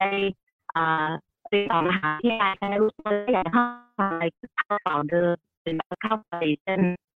มันจะมีคอร์สซึ่งมันเป็นฟาวเดชันเหมือนเรียนปูพื้นฐานเพราะวิชานั้นเลยจะเข้ามหา ที่ต้องไปเรียนต่อ เลือกไม่เลยว่าเราอยากจะเปลี่ยนของที่หรือเปล่าตอนแม่มปลาเนี่ยเขาก็จะให้เราเลือกแล้วว่าอยากเป็นวิชาไหนเพราะว่าเราเริ่มมีความรู้สึกแล้วว่าเออเราชอบสายศิลป์หรือสายถ้าสายศิลป์ศิลป์แนวไหน มันก็มีสายศิลป์หลายแบบเนาะ ครับ แล้วถ้าหากว่าอยากจะเรียนเป็นอ่าสมมติบอกว่าเป็นคอมพิวเตอร์กราฟิกอย่างเงี้ยก็ไม่จำเป็นต้องไปเรียนโปรแกรมมิ่งก็ไม่จำเป็นต้องเรียน หรือถ้าเรียนแมทก็เป็นแมทพื้นฐาน แต่ถ้าคุณอยากจะไปเรียน เอ่อสายที่มันเป็นฟิลแบบพวกหมอพวกอะไรพวกนั้น หรือเป็นเอนจิเนียร์คุณก็ต้องไปเรียนแมทสองตัวอย่างเงี้ย อืมอืม เด็กก็จะเริ่มวางแผนชีวิตเองว่าเอออยากจะเรียนอะไรแบบไหน อืม เวลาเวลาเรียนเขาก็ไม่เยอะ เวลาเรียนของเขาแค่ ประมาณ เอ่อห้าชั่วโมงมั้งห้าห้าสี่ ต่อวันห้าชั่วโมงเนี่ย เหรอครับ ค่ะใช่ค่ะใช่ค่ะ ต่อวันเรียนวันละห้าชั่วโมงเองเหรอเนี่ย โอ้โห เฮ้ย แล้วทีเนี้ยเด็กแล้วเด็กจะทำอะไรตอนแรกเราก็เขาก็คอนเซิร์นมากนะเรื่องเนี้ยว่าเด็กว่างไปแล้วเด็กมันจะทำอะไรวะ เออเออเออ เขาบอกว่าก็ถามคนที่นั่น คนที่นั่นบอกว่า เอ้าเขาชอบทำอะไรก็ให้เขาไปทำอย่างนั้นสิ ก็เขาเหลือเลยเวลาถ้าใครจะชอบไปไฮกิ้งก็ไปไฮกิ้งไป อืม ใครอยากจะไปนั่งเล่นคอมก็ไปเล่นคอม ใครอยากจะไปออกไปตีแบดก็ออกไปตีแบด อืม อ่า อืม ทำกับข้าวก็ทำกับข้าวอยากจะอยู่บ้านก็อยู่บ้านคือคือแล้วแต่เด็กเลย อยากทำอะไรก็ทำ อืม ครับ ทีนี้มันมีอีกอันหนึ่งคือที่โน่นมันไม่มีเด็กแว้นเนาะ ครับ ครับ ไม่มีเด็กแว้นครับเออฮะ แล้วคนส่วนใหญ่เขาก็ยังเป็นแบบอยู่กับพ่อกับแม่ใช่ไหม เออ คะ ครับผม หรือว่าเป็นครอบครัวใหญ่ ฮะ ดังนั้นเด็กเนี่ยคือพ่อแม่ไปทำงานก็ยังมีคนแก่อยู่บ้าน ครับ เด็กก็จะอยู่บ้านเนี่ยแหละค่ะ ก็อยู่กับคนแก่ที่บ้าน อยู่แล้วก็ช่วยซักผ้าทำงานบ้านเพราะคนที่นั่นไม่มันมันก็มีอาชีพที่เป็นพวกคนทำงานบ้าน แต่ว่าคนที่นั่นเขาจะไม่ค่อยจ้างมาประจำทั้งวันน่ะ อ่า งั้น โอเค งานพื้นฐานเนี่ยค่ะ ก็จะทำกันเอง เช่นซักผ้าตากผ้า อาจจะกวาดบ้านถูบ้านบ้างเล็กน้อยอะไรอย่างเงี้ยแล้วอย่างถ้าพูดถึงเด็กประถมนะคะ ที่นั่นไม่มีสอบไล่แล้วนะ การ ไม่ สอบ มีแล้ขอ ว งเด็ก หรฮะ ไม่มีค่ะ การสอบของเด็กคือ สอบรีดผ้า สอบผูกเชือกรองเท้า สอบแต่งตัวตัวเอง สอบ ครับ จัดบ้าน อ๋อ จ คือ ริงๆ คือมันคือมันไม่ใช่การสอบแบบทางวิชาการ แต่ว่าสอบในเรื่องของการแบบว่าใช้ชีวิตแบบ ใช่ ปก ต้อง ติ ทำ ใช่ กับ ไหมฮะ ข้าวเป็นพื้นฐานอะไรอย่างเงี้ยเช่น อืม ทำแซนด์วิชเป็นอะไรอย่างเงี้ยค่ะ ดูแลตัวเองได้ ใช่ อืม อืมแล้วบ้านเราก็ไม่รู้สอนอะไรเนาะนี่เคยถามเขา ครับ ถามว่า ถามไปว่าอ้าวแล้วศาสนาเรียนตอนไหนอะ อืม อืมค ไม่ รับ มีศาสนาแล้วเรียนตอนไหนอะคุณสามีก็บอกว่า ก็แล้วแต่ครอบครัวสิอยู่เป็นพุทธอยู่ก็พาลูกไปวัดสิ อืม อยู่เป็นคริสต์ก็พาไปโบสถ์ อืมก็เท่านั้น เออ เอง เออ ก็เท่านั้นเอง อืม ถ้าอยู่เป็นเป็นเป็นมุสลิมอยู่ก็ต้องไปสุเหร่าของอยู่ แต่ว่าไม่ได้มี ของ การ ของมัน เรียนเป็นวิชาศาสนาแยกๆอะไรออกไปไม่มี ไม่มี อ่า อ่า เออเดี๋ยวเดี๋ยวขอเดี๋ยวขอย้อนนิดนึงนะครับ เพราะว่าอาจจะมีคุณผู้ชมหลายท่านเนี่ยที่เออเหมือนแบบภาพหรือว่าสัญญาณหลุดไปเมื่อสักครู่นี้นะครับคือเมื่อเมื่อสักครู่นี้เนี่ยที่คุยกับพี่หมวยเนี่ยพี่หมวยอัปเดตบอกว่า พอเอ่อลูกของพี่หมวยเนี่ยไปเรียนในในระดับชั้นมปลายที่นั่นเนี่ย ใช่ ความแตกต่างกันก็คือของบ้านเขาเนี่ยไม่ได้มี3 3ชั้นปีการศึกษาเหมือนเรา ใช่ นะของเรามันจะมีม .4 ม .5 ม .6 ครับใช่ไหมครับแต่ของเขาเนี่ยเป็นม .4 ม .5 อืม แล้วก็อีกปีหนึ่งเนี่ยก็คือว่า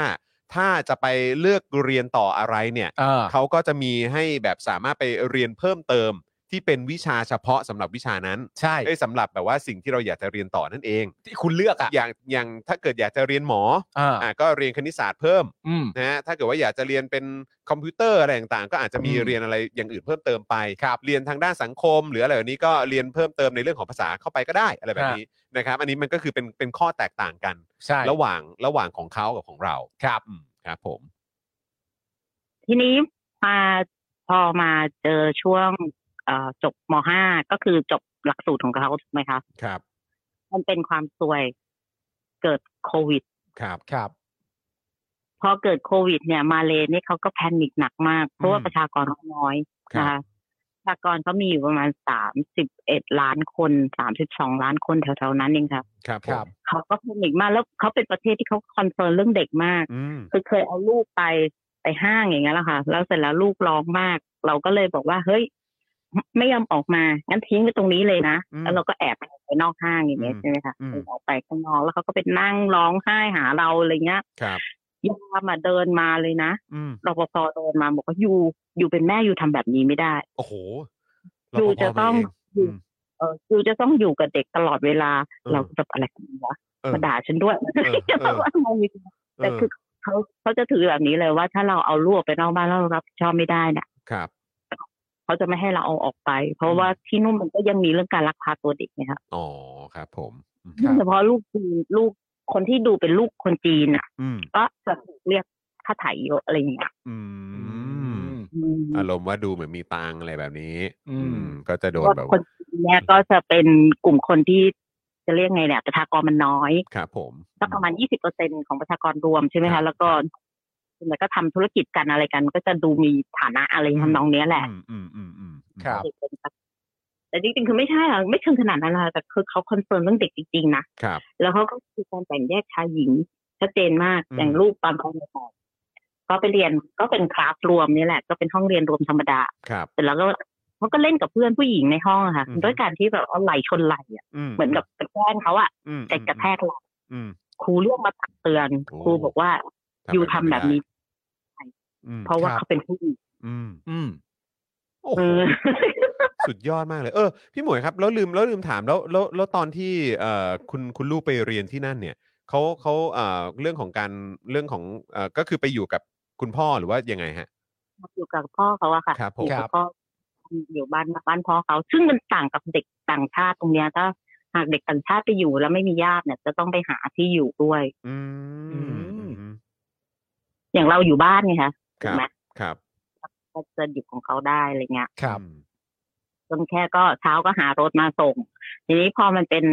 เอ่อเรื่องรถนักเรียนเนี่ยก็จะเป็นอีกประเด็นหนึ่ง ครับ จริงๆได้ส่งภาพรถนักเรียนให้ให้ทาง มีมีครับมีมีภาพรถนักเรียนอยู่เดี๋ยวเดี๋ยวจะเอาขึ้นให้ดูนะครับปึ๊บเดี๋ยวฝากพี่บิวเปิดให้ ก ดู รณีกรณีที่มันเป็นโซนที่มันเป็นโซนที่โรงเรียนผ่านนะคะ อ่าร ถรถ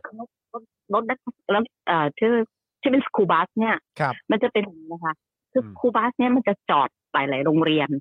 อ๋อ แล้วมันก็จะแวะ อื มันก็จะแวะบ้านที่มีเด็ก อ่า แล้ว อ่าอ่า ครอบครัวที่มีเด็กนั้นเนี่ยก็จะต้องบอกกับ อ่า คนขับรถแล้วคือก็ต้องจ่ายค่ารถอะค่ะค่ารถโดยสารประจำให้เขา อืม แล้วเขาก็จะเวียนรับเวียนส่งอย่างเงี้ย อ๋อ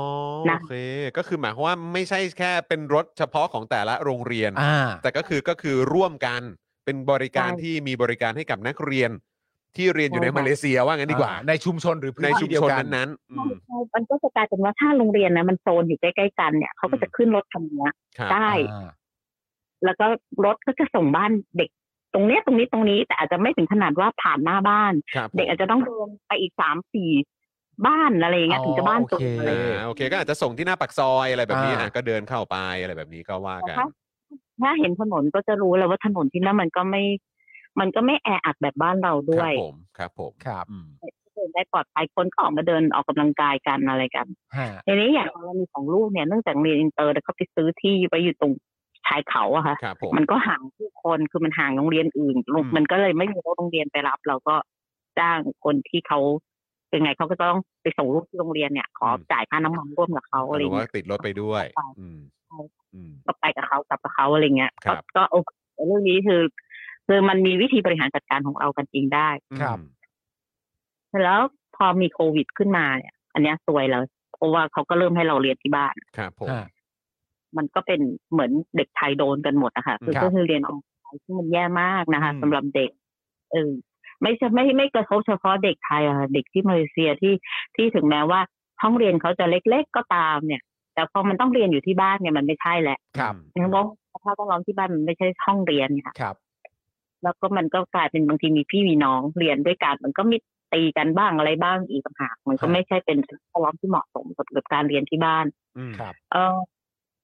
แล้วพอเขาไม่ได้มีความสุขกับการเรียนโดยตั้งแต่ต้นจากเมืองไทยไปอะไรเงี้ย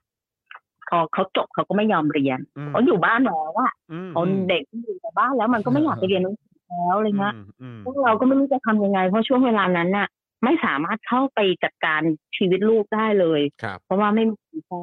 ครับผม อืมแล้วช่วงนั้นมันก็คือช่วงโควิดด้วยจริงๆอ่ะ อ่า อืมครับผม จากที่คิดว่าเขาจะปิดประเทศแค่สามสี่เดือนอ่ะ อืม มันลามมาสองปีอ่ะ ครับ ใครจะไปคิด ครับผม ฮะ ใช่ไหมคะมันก็เป็นช่วงเวลาที่มันก็ก็ซัฟเฟอร์เนาะเพราะว่าเราไม่รู้จะทำยังไงกับชีวิตแล้วเราต้องรอกับรอรอรอรอ อืม ฮะ ครับผม ไอ้จังหวะที่ช่วงก่อนมีโควิดนิดหน่อยอะค่ะคือจริงๆมันช่วงที่มันเริ่มมีโควิดอะตอนปี 2019อะ ครับ ทีนี้ก็พ่อเขาอะเอ่อก็คือคุณสามีเนี่ยเขาเอ่อเกิดอาการน่าจะหัวใจวายอะค่ะคือเราก็ไปไปไม่ทัน ครับ นะคะเอ่อบินไปเนี่ย ไปถึงเขาเนี่ยไม่ทันละ ครับ เพราะว่าเขาสูงมากเราก็ เราก็กะว่า เออ เดี๋ยว อ่า ให้มันเพราะเพราะที่นู่นเนี่ยพอมีการเสียชีวิตเกิดขึ้นเนี่ยทุกอย่างมันเป็นเรื่องของเอกสารที่แบบโอ้โหงานใหญ่ ครับผม เนื่องจากว่า พอความที่มันเป็นสาธารณรัฐเนี่ยค่ะ แต่ละรัฐมีกฎหมายของตัวเอง อืม เพราะว่า แล้ ก็ ว เหมือน ถ้ามี มีมีมีอำนาจในการปกครองท้องถิ่นของตัวเองว่างั้น ครับ ก็จะมีข้อกำหนดกฎกฎระเบียบใด ๆ ของเขาเอง ครับ ถ้าคุณเป็นนอนมุสลิมคุณก็จะมีของแบบนอนมุสลิม ครับ ถ้าคุณเป็นมุสลิมแม้กระทั่งเป็นมุสลิมก็ต้องขึ้นอยู่กับรัฐอีก ครั แต่ บ ละรัฐไม่เหมือนกัน อืม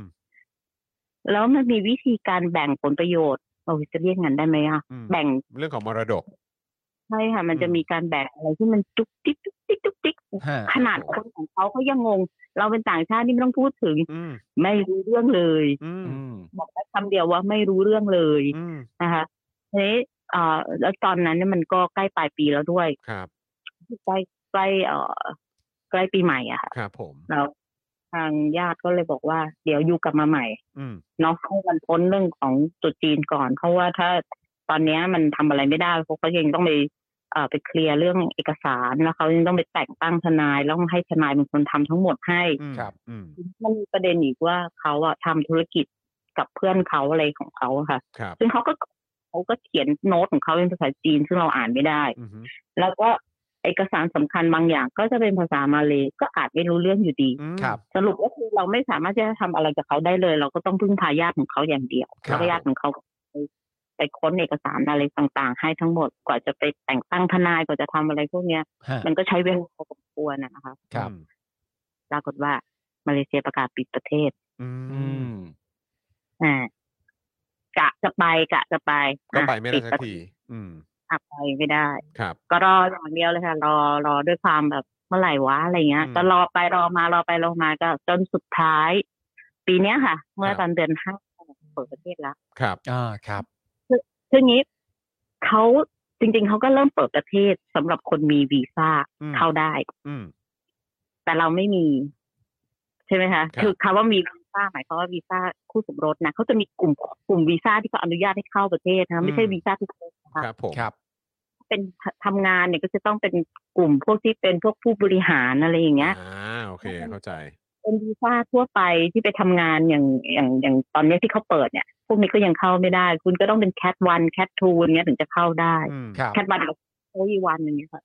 ถ้าไม่งั้นก็จะเข้าไม่ได้ อืม นะเขาก็จะให้กลุ่มเป็นเฉพาะกลุ่มจริง ๆ เข้าได้ อืม และอย่างวีซ่าวีซ่าคู่สมรสเนี่ยมันก็จะต้องมีคู่สมรสเป็นคนขอให้ไง ครับ อืมตอนนั้นก็เลยไปไม่ได้สักที แต่แต่คือ ไม่ คือ ไม่มีแล้ว เออ แล้วแล้วแล้วคือท้ายสุดเอ่อเข้าเข้าได้ยังไงครับ หรือว่าก็คือต้องตามเวลา เปิดประเทศจริง ๆ โดยที่ไม่จำเป็นต้องขอวีซ่าแล้วก็เข้าได้ อ่า อ่าโอเคก็คือท้ายสุดก็คือต้องรอจนกว่าแบบว่าจะเปิดประเทศอะถึงจะเข้าไปได้ ใช่ค่ะ ไม่งั้นก็ต้องไปบับเบิล อืม เขาให้ไปเขาให้ไปอยู่ลังกาวีก่อนสิบสี่วันเหมือนตอนนั้นที่เขาเรียนแบบเขาเก็ตเราเลย อ่า อะ ใช่ ไรเงี้ย ครับผมครับผมอืม แซนบ็อกใช่ไหมแซนบ็อก เออไปแซนบ็อกกับเขาอะไรเงี้ยเราก็แบบ เออเออ ไปเสียเงินทำไมวะสิบสี่วัน ครับ อืม ครับ แล้ว เออก็เลยไม่เอาเราเปิดประเทศจริง ๆ ดีกว่า อืม เอาตังค์ไปใช้อย่างอื่นดีกว่าอะไรเงี้ย แล้วแล้วพอ แล้ว เข้าได้แล้วคือยังไงฮะ ก็เข้าได้เป็นปกติเลยค่ะ อืมเพราะเห็นเห็น มัน พี่หมวยเอามาแชร์ให้ฟังใน Twitter แบบว่าโอ้โหรู้สึกอู้อ้า กับระบบราชการของเขามาก ๆเลย ใช่คือพอเราเข้าไปถึงอะเราไปด้วยวัตถุประสงค์ว่าเราต้องไปเคลียร์เอกสารเก่าที่มันค้างมาสองปี ครับ ซึ่งก็มีทั้งภาษาจีนมีแบบเป็นมาลายูมีอะไรอย่างนี้ด้วยใช่ไหมฮะ เออก็คือทางญาติทางโน้นเขาก็ตั้งทนายใช่ไหมคะทนายเขาก็ไปไปขึ้นศาลไปทำอะไรให้เสร็จสับก็เป็นผู้จัดการมรดกสองคน อืม ครับ คนหนึ่งก็คือเราอีกคนหนึ่งก็คือน้องสาวสามี ครับ อืม เขาเขา เขาจะได้ช่วยอ่านเอกสารให้เราได้ใช่ไหมคะ ครับผม แต่แล้วตอนที่ตอนที่เขาเสียเนี่ย เราก็ทำเรื่องของเราก็ไปยื่นไอไปแจ้งอย่างพวกเหมือนบริเหมือนพวกประกันสังคมอะค่ะ อืม ก็ไปแจ้งเรื่องของการที่เอ่อผู้ประกันตนเสียชีวิตอะไรเงี้ย ครับผม แล้ว ตอนแรกก็ช็อกแล้วนะ ตอน ครับ ปีนั้นปีพันยี่สิบเนี่ยจำได้ว่าทางหน่วยงานรัฐที่นู่นส่งเช็คมาให้ใบหนึ่ง ครับ ส่งเช็คมาถึงเมืองไทย บอกบอกว่านี่เหมือนกับเหมือนกับค่าช่วยเงินค่าช่วยทำศพอะค่ะ ส่งข้ามประเทศมาให้เลยเหร อครับ อืมถ้าส่งมาเป็นยืนเป็นกิจเราก็แบบว่าแล้วจะจะไปขึ้นเงินที่ไหนวะ ครับผม แต่ แต่ ก็เป็ ว่านแต่ ชื่อ ว่า เรา ก็ส่งมาให้อ่ะ เออ ใช่ใช่ใช่ เอออ่าฮะ เราก็เก็บเช็คไว้จนแบบเอ็กซ์ปายไปแล้วแล้วก็เอา ครับ กลับ ผม ไป เออ คือไม่รู้จะขึ้นเงินยังไงจริงๆก็ไม่รู้จะทำยังไงกับไอ้ไอ้เช็คเนี้ย ครับ เออแต่ว่าตอนในตอนนั้นก็เห็นแล้วว่ามันมีคอนแทคมาใช่ไหมคะมีมีมีคอนแทคมาตามเขาส่งมาเป็น EMS นะคะ ครับผม มันมีคอนแล้วก็อีเมลกลับไปคุยกับคนที่นั่นก็คือเจ้าหน้าที่ที่นั่นบอกว่าเอ้ย เอกสารนี่เราได้อย่างนี้อย่างนี้แล้วอยู่จะให้ไอทำยังไงเขาก็บอกให้ถือไปก่อนแล้วก็ไปแลกเช็คคืนใหม่อะไรเงี้ย อืมครับครับผม ไปอย่างนี้ยจนเปิดประเทศนะคะ อืม แล้วเชื่อไหมว่าไอคอนแทคที่ติดต่อกันในตอนนั้นนะคะ ครับ วันที่เรากลับไปติดต่อไอ้ไอหน่วยงานเนี่ยหน่วยงานประกันสังคมของที่นู่นอ่ะ เราก็บอกเขาบอกว่าฉันมีเอกสารแบบนี้เอาเช็คให้เขาดู แล้วฉันติดต่อคนนี้ไว้ อืม ฮะ เปิดในคอมพิวเตอร์แล้วทุกอย่างมันก็อยู่ตรงนั้น โอ้โห คือข้อมูลก็คืออยู่ตรงนั้นเลย ไม่ได้จำเป็นจะต้องแบบมาเริ่มทำเอกสารอะไรกันใหม่ แบบที่เราคุ้นเคยกัน ไม่ได้มีแบบว่า คุยกับใครไว้ตอนนั้นล่ะคะอะไรอย่างเงี้ยไม่มีใช่ไหม เออเจ้าหน้าที่คนไหน ไม่ คะ รู้ อืม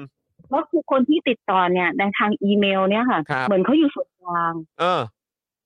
อยู่ส่วนกลางก็สมมุตินะคะ เราคิดถึง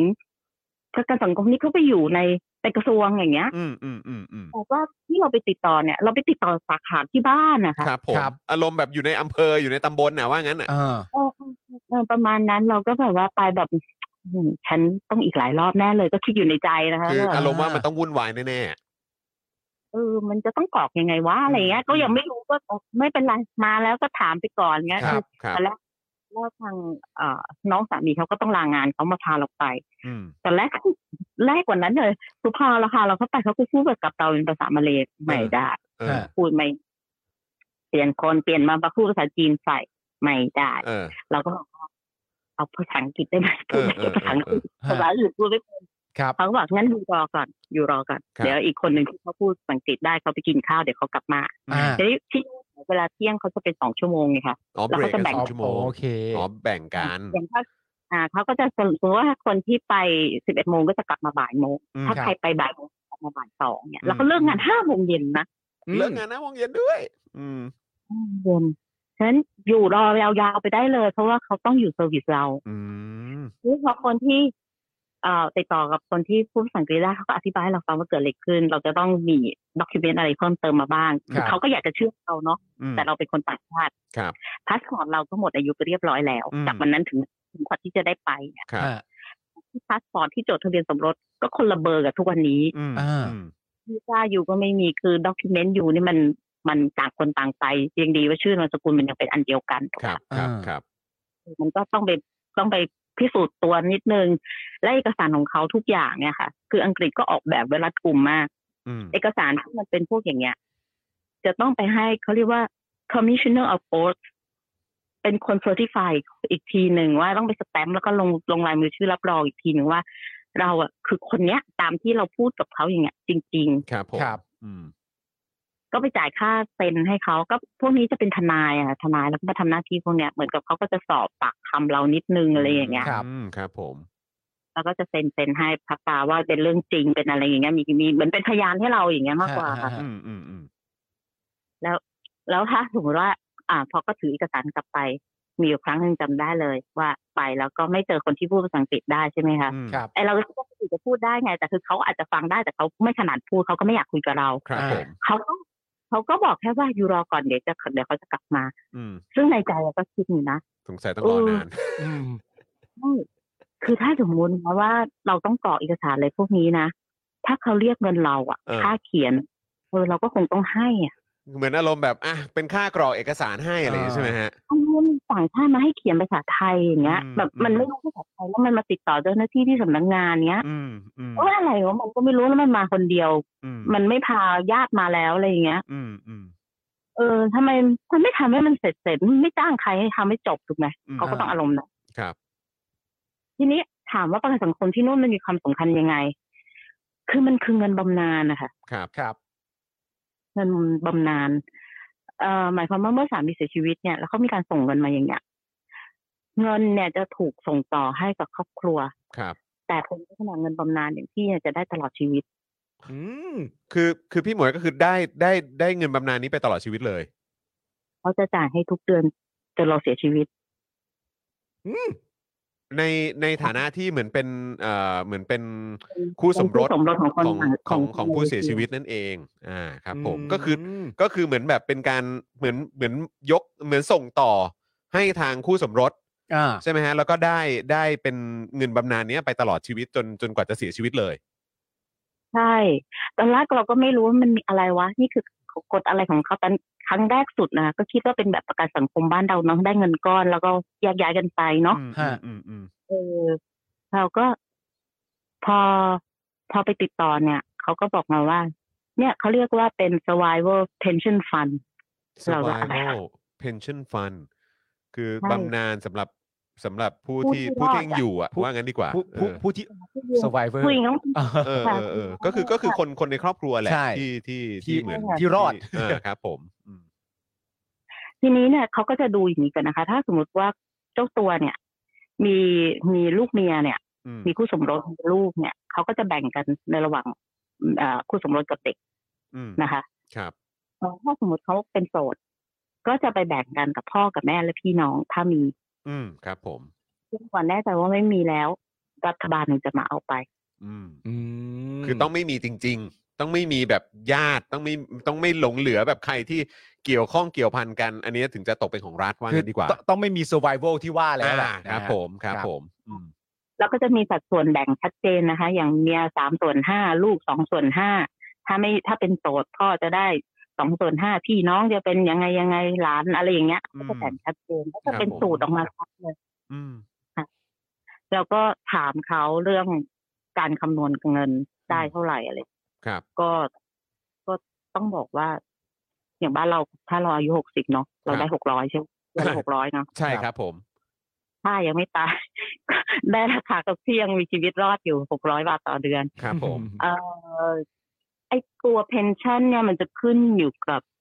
ไม่มั่นใจเขาคำนวณยังไงมั่งแต่สูตรเขายุบยับมาก อืม ขึ้นอยู่กับเวลาระยะเอ่อระยะเวลาในการส่งเงิน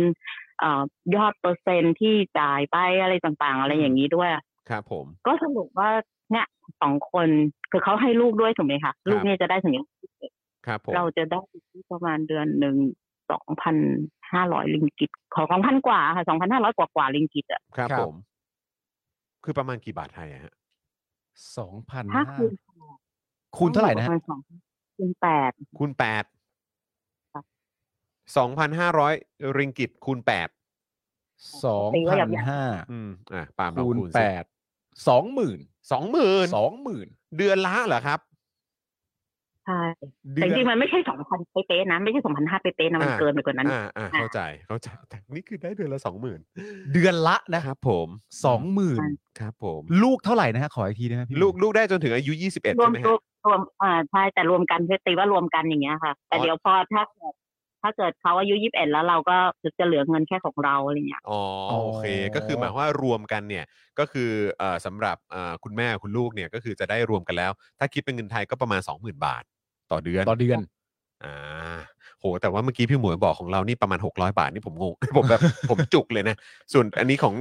ของทางมาเลเซียนี่ คือ 20,000 อืม คือค ที น นี้ ละ ต้อง เรื่องเลย อยากจะบอกอย่างนี้ด้วยว่า ไม่รู้กฎหมาย อันนี้คือของจริงคือความที่เราไม่รู้กฎหมาย ครับ ไม่ได้คาดว่าจะมีเงินอย่างนี้ อืม ครับ ถูกไหมคะเข้าใจเราก็คิดแค่ว่า อ่าเขาจะรับมีเงินประกันชีวิตของเขาเงิน อืม ส่วนต่างๆ ที่เรารู้ว่าเขาไม่ลงทุนมาอะไร อืม ต่างๆ ที่ อืม ก็ที่เราจะรู้แต่เราจะไม่รู้เรื่องของกฎหมายที่เป็นของรัฐบาลอ่ะ อ่า ครับ เขาจะเลี้ยงของเขา ใน เนี่ยมันเป็น ใน ยังไง ในสิ่งที่รัฐจะดูแลให้เนี่ย อืม เออเราอาจจะไม่ได้ทราบรายละเอียดตรงจุดนี้ ใช่ค่ะ อืม ซึ่งซึ่งพอจริง ๆ พอเรารู้ว่ามันมียอดเงินมาอย่างเงี้ยทุกเดือนเนี่ย ครับ เราก็ถามนะว่า ให้เท่าไหร่ ให้จนตลอดชีวิตเหรอเราก็งงๆนะแล้วอยู่คำนวณไงเขาก็อธิบายให้ฟัง ถึงได้กลับมาที่ว่า เฮ้ย ถ้าสมมติเขามาของเงินเราสักสองเดือนเนาะ อืม เพื่อเขียนเอกสารที่จบ อืม ทำให้เราเสร็จ ครับ โดยที่เราไม่ต้องทำเลย อืม เราก็คงให้อ่ะ อ๋อโอเค เข้าใจฟิล เข้าใจ เข้าใจละเข้าใจละ เข้าใจอาเก็ตละ เออเออเออเออ เพราะว่าการอ่าการดูแลประชาชนเนี่ย เออ มัน คือมันเหมือนว่า เวลาเราพูดกันว่าเออถ้าเราจ่ายภาษีไปแล้วมันคุ้มเราก็อยากจ่ายให้อะ ใช่ มันคงลักษณะเดียวกั อั น นนี้ก็คงคล้ายๆกัน เออ ถ้าเกิดว่าโอ้ยมากรอกมามากรอกเอกสารมาดูแลอะไรตรงนี้ให้เนี่ย เออ เออแล้วเราจะได้อย่างเงี้ยไป แต่ ยา ถ้าว คุณ ๆเนี่ย คุณจะดูแลฉันไปยาวๆขนาดนี้เนี่เอยอ เออมันก็ให้ ใช่ใช่ เออ ใช่ไหมนึกอ่ะนึกนึกภาพออกใช่ไหมคะ เข้าใจฮะเข้าใจฮะ บางเดือนเราอ่านไม่ออกนะ ครับ เออเราก็อ่านไม่ได้ไงเราก็ไม่ อืม รู้แล้วเขาจะพูดอะไรมาเราก็ต้องเชื่อไง อืมอืมอืมอืมอืมอืมนี่คุณไอเลิฟกิงคองบอกว่า 600 บาทเนี่ยก็ประมาณ 75 ริงกิต เออโอ้ย 600 บาทคือที่ที่บ้านเราได้นะ ได้เดือนละ เออ หมายหมายถึงว่าถ้าบ้านเราจะได้ก็แบบว่าทั้งสมมติว่าทั้งลูกและเมียได้เดือนละ 75 ริงกิต ครับผมรวมกันแล้วนะเออ ครับ แต่ว่าพอพอเป็นของที่นั่นน่ะคือได้ ช 2,000 รา อืม เป็นเบี้ยคนชราถูกไหมคะ อืมครับผ อั ม นเนี้ยอันเนี้ยคือคือเราไม่ต้องเราก็ยังไม่ใช่อายุหกสิบเราก็ ยังไม่ ได้ ได้ จาก อ่าครับผม เซอร์ไวเวอร์ อืม ก็ได้แล้ว แต่อันเนี้ยเราได้แล้วเออครับผม แล้วเชื่อไหมในช่วงเวลาสองปีที่เราไม่ได้ติดต่อกับเขาอะค่ะ ครับ ฮะ เขาทำเรื่องเอาเงินให้หมดเลย คือเขาเขาจัดการไว้ให้หมดแล้ว เป็นเงินก้อน อ๋อ คือหมายความว่าในช่วงเวลาที่เรายังไม่ได้กลับ ไป เพราะว่ามันมีเรื่องของวีซ่าเนี่ย ก็คือเหมือนแบบ ใช่ เขาเขาก็เขาก็ยังคงคิดเงินในช่วงนั้นไว้ให้ อ่า ใช่ไหมฮะแล้วเขาก็มอบเป็นเงินก้อนให้ก่อน ไม่ค่ะคือเขาก็เห็นแล้วเรามาแสดงตัวแล้ว อ่า ครับผ เขา ม ก็ทำเรื่องขึ้นกลับไปที่เพราะว่าเขาก็ต้องโฮงเงินที่หายไปถูกไหมคะ อ๋อ ช่วงเวลาตั้งแต่เดือนตั้งแต่ที่สามีเสียชีวิตเนี่ย ครับผม จนถึงวันที่เราแสดงตัวเนี่ยคือ ครั เขา บ ก็ไม่รู้ว่าเราเรายังมีชีวิตอยู่หรือเปล่า ครับ ถูก ผ ปะ ม คะ ครับ ครับ ผม อืม อ่า ช่วงเวลาที่หายไปเนี่ยเขาก็ไปคำนวณมาให้ แล้วเขาก็บอกว่าเดี๋ยวเขาจะโอนกลับเข้ามาให้เราทั้งหมด อ๋อ โอ้ โอเค ก็คือหมายความว่านับจากที่เอ่อสามีของทางทางพี่หมวยเสียชีวิตเนี่ยคือ ตอนนั้น คือหมายความว่ามันก็เริ่มเริ่มนับโดยอัตโนมัติ แล้วว่างั้นดีกว่า ใช่ อืม ใช่ค่ะ อืม คือเขาเรียกว่ามีตกเบิกให้ เออ คือถ้าเขาไม่พูดเราก็ไม่รู้ไง เออ อ่า แล้วคืออันนี้คือเขาแจ้งเราเอง ใช่ ไม่เขาเขาก็มีหน้าที่ต้องแจ้งอ ก็ ยู่ ใช่ แล้วแหละ ไง แต่ว่าเราอ่ะจะอึ้งไง เข้าใจป่ะ เพราะว่าเราอยู่ในในสภาพแวดล้อมและสังคมที่ที่มันเป็นอย่างนี้มาตลอดอะที่เราไม่เจออะ เวลาเราเจออะไรดีงามอะ เออ เราก็จะมองว่ามันเป็นเรื่องแบบว้าว แต่ว่าจริงๆแล้วมันคือเรื่องปกติเบสิกพื้นฐานที่คุณต้องทำตามหน้าที่ของคุณ แล้ว ใช่เขาเป็น อ๋อ ข้าราชการเขาก็บอกกับประชาชน เพราะว่าเราอยู่นะมีสิทธิ์อย่างนี้อย่างนี้อย่างนี้ เออ อยู่ก็ เออ รออยู่นะเอกสารมาตามนี้ แล้วเดี๋ยวอยู่ก็อยู่เฉยๆเดี๋ยวเงินมันจะไปหาอยู่เอง เป็นข้าราชการที่แจ้งสิทธิ์ให้กับประชาชนว่าพวกคุณนะสมควรจะได้พวกพวกคุณนะมีสิทธิ์ได้รับสิทธิ์อะไรบ้าง น่ารักจังเลยนะฮะ แล้วแล้วมันจะไม่ Amazing นะคะ ครับ ถ้าหากว่าเขาข้าราชการมาเลเซียคุยกับประชาชนมาเลเซีย อืมอืม แต่เราเป็นภาพอะ เราเป็นชาวต่า อ๋อโอง เค ชาติแล้วเขา โอเค เขาก็เขาก็เหมือนแบบ ภาพเราเป็นกะลินึกภาพเราเป็นเมียนมาไปอ่ะ อืมใช่ใช่ใช่เออสมมุติว่าเป็นเป็นแบบเหมือนแรงงานต่างสมมุติเป็นบ้านเราอะเนอะ ครับ เออแล้วเป็นแบบเหมือนแรงงานต่างด้าวเราไปติดต่อกับหน่วยงานราชการอ่ะ อ่า น่าน่าจะวุ่นแล้วต้องใช้เวลาทั้งวันอ่ะ พี่หมวยอันนี้อยากรู้เพิ่มเติม ถ้าเกิดว่ามันเป็นสมมติเป็นเรื่องบังเอิญว่า พี่หมวยเกิด ไม่ไปแสดงตัวเลยอย่างเงี้ยฮะ อืม แล้วเงินก้อนนี้มันจะไปถูกทำอะไรทราบไหมฮะ จริง ๆเขาก็ตามไปที่ลูกเลยค่ะ ม อ๋อโอเค คือเขาก็จะตามจนจจนเจออ่ะแต่ถ้าเกิด อ่จ ว่าน กว่าจะไม่มี survival จนกว่า ที่ จะ ว่า ไม่มี นั้น survival โอ จ เค ริงๆเออ อ๋อ ถ้าเกิดไม่มีอันนั้นก็ ลูก อืม ลูกก็ยังมี survival จนถึงอายุยี่สิบเอ็ด อ่า ครับ อ่า ครับ คือ ครับ คือในกรณีที่ถ้าเกิดว่าเหมือนแบบยังไม่ได้ติดต่อไปเขาก็จะตามอ่ะจนถึงที่สุดอ่ะว่างั้นดีกว่า อ่า เพราะไม่งั้นยังมีพ่อแม่พี่น้องเขาอีกเนาะ อืม อ๋อโอเค อืมอืม โอเคโอเค หมายถึงว่าของทางตัวผู้ส่งส่งส่งเอ่อส่งเงินเนี้ยค่ะ ครับ ทีนี้อีกอันหนึ่งที่บางคนอาจจะงงว่าเฮ้ยแล้วเราทำไมต้องไปตื่นเต้นกับไอ้เรื่องเงินบำนาญ อืม ครับ คือจะบอกว่านี่มันเป็นบำนาญประชาชนนะคะ เพราะว่า ครับ สามีเขาทำงานบริษัทเอกชน อืม เขาไม่ได้เป็นข้าราชการนะคะ ครับครับ อ่า เข้าใจ โอ้ ใช่ไหมคะ อืม เข้าใจเลยครับ เขาไม่เคยรับราชการนะคะ ครับผม บ้านเราอ่ะ คนที่จะได้บำนาญเนี่ย ต้องเป็น มัน ข้า คือ ราชการใช่ การนะคะ อืมอันนี้คือเป็นเหมือนบำนาญของประชาชน บำนาญของประชาชน ใช่ บำนาญของเอกชน เออง งไหม โอ้ สุดยอด ไม่ไม่งงก็ได้ครับ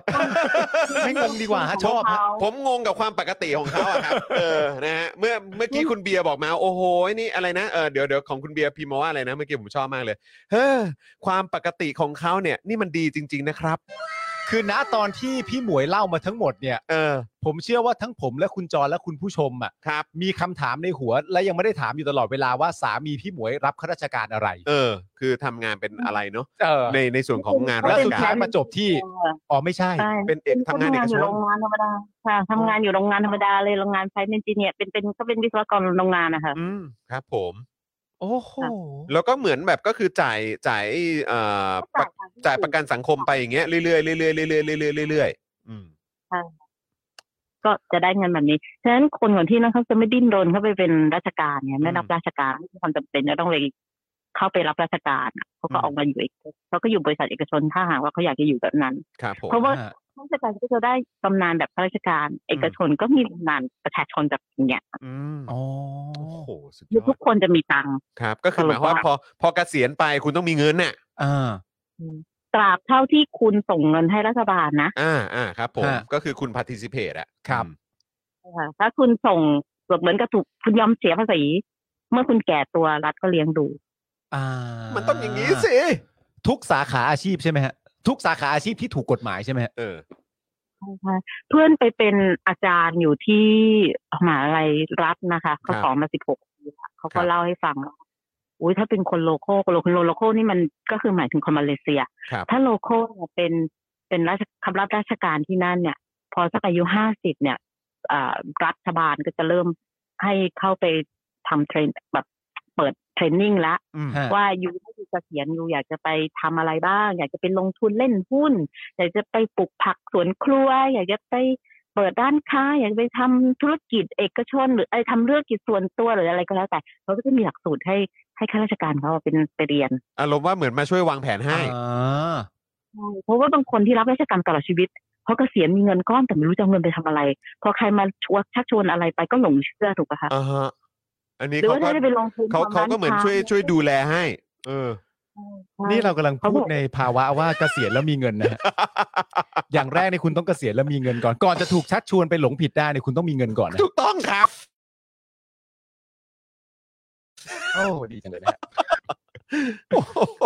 คุณอ๋อคุณคุณเอ่อกนกจันทร์ใช่ไหมบอกว่า โอ้โห ได้กลิ่นความเจริญ โอ้โห ได้กลิ่นความเจริญ เออ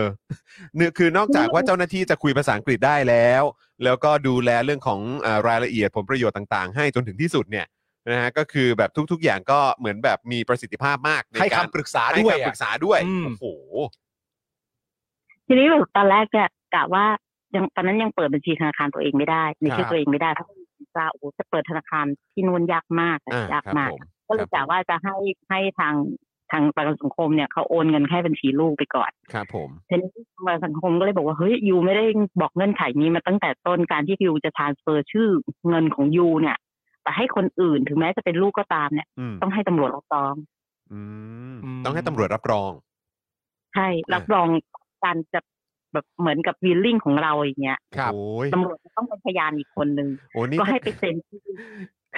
นี่ถ้าเกิดเป็นบ้านเรานะเออนี่บอกอ๋อนี่ต้องไปคุยกับทางตำรวจเหรอครับ เอาทำไมทำไม ต้องคุยด้วยอ่ะตื่นเต้นเล ของ ย ของเรานี่ก็จะแบบว่า สะดุ้งเลย เอาจริงเหรอ อ๋อ เออ แม่ก็สะดุ้งนะแหม ครับ ไม่ ผม ใช่ทำเป็นเล่น เออเพราะว่า โอ้ เพ ย ราะว่าเพราะเราคุ้นกับการที่เราเจอตำรวจในบ้านเรา เออ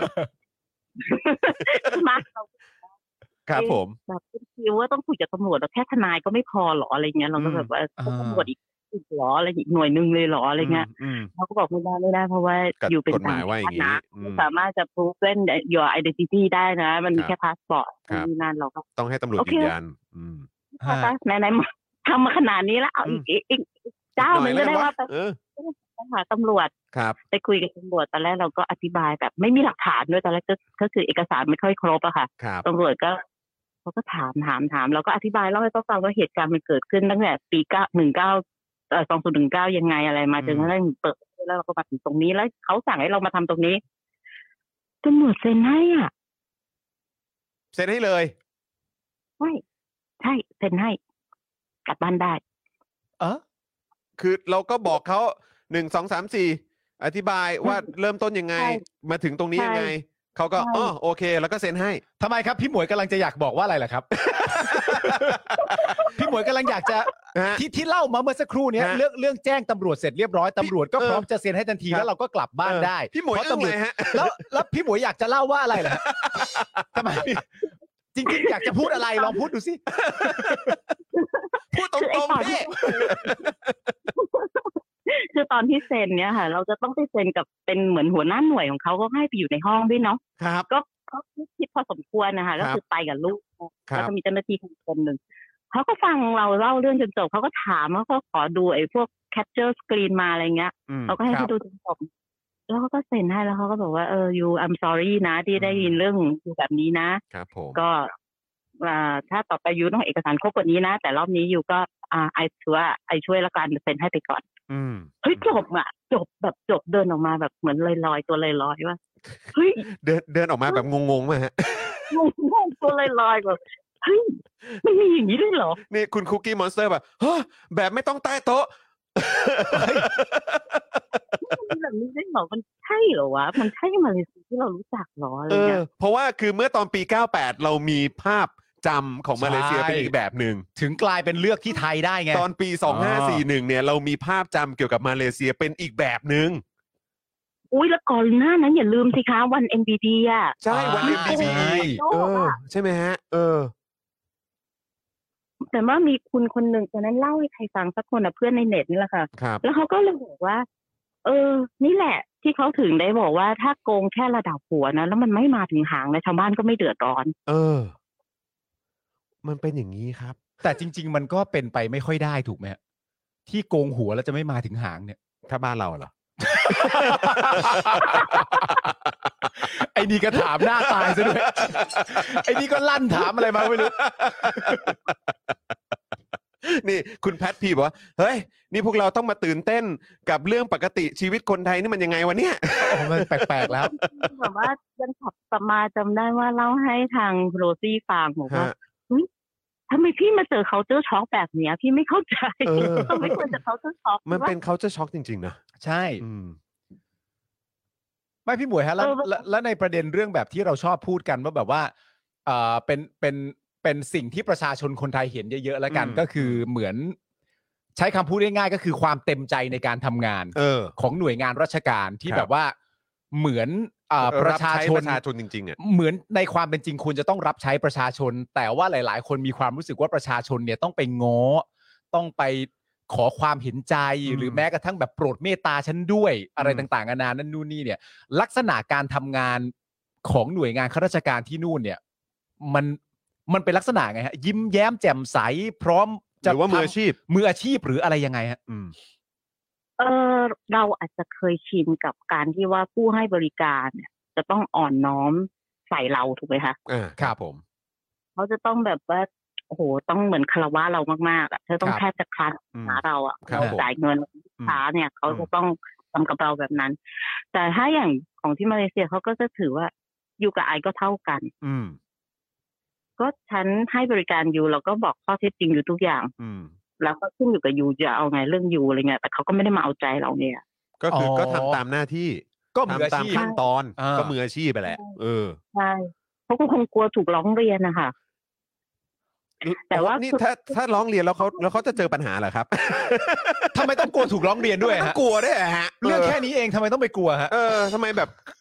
แค่นี้เข้าใจกันไม่ได้ เออทำไม แต่ ทำไม เขาให้ความร่วมมือดีนะในแง่ที่ว่าเราเขาไม่ได้มาต้องมา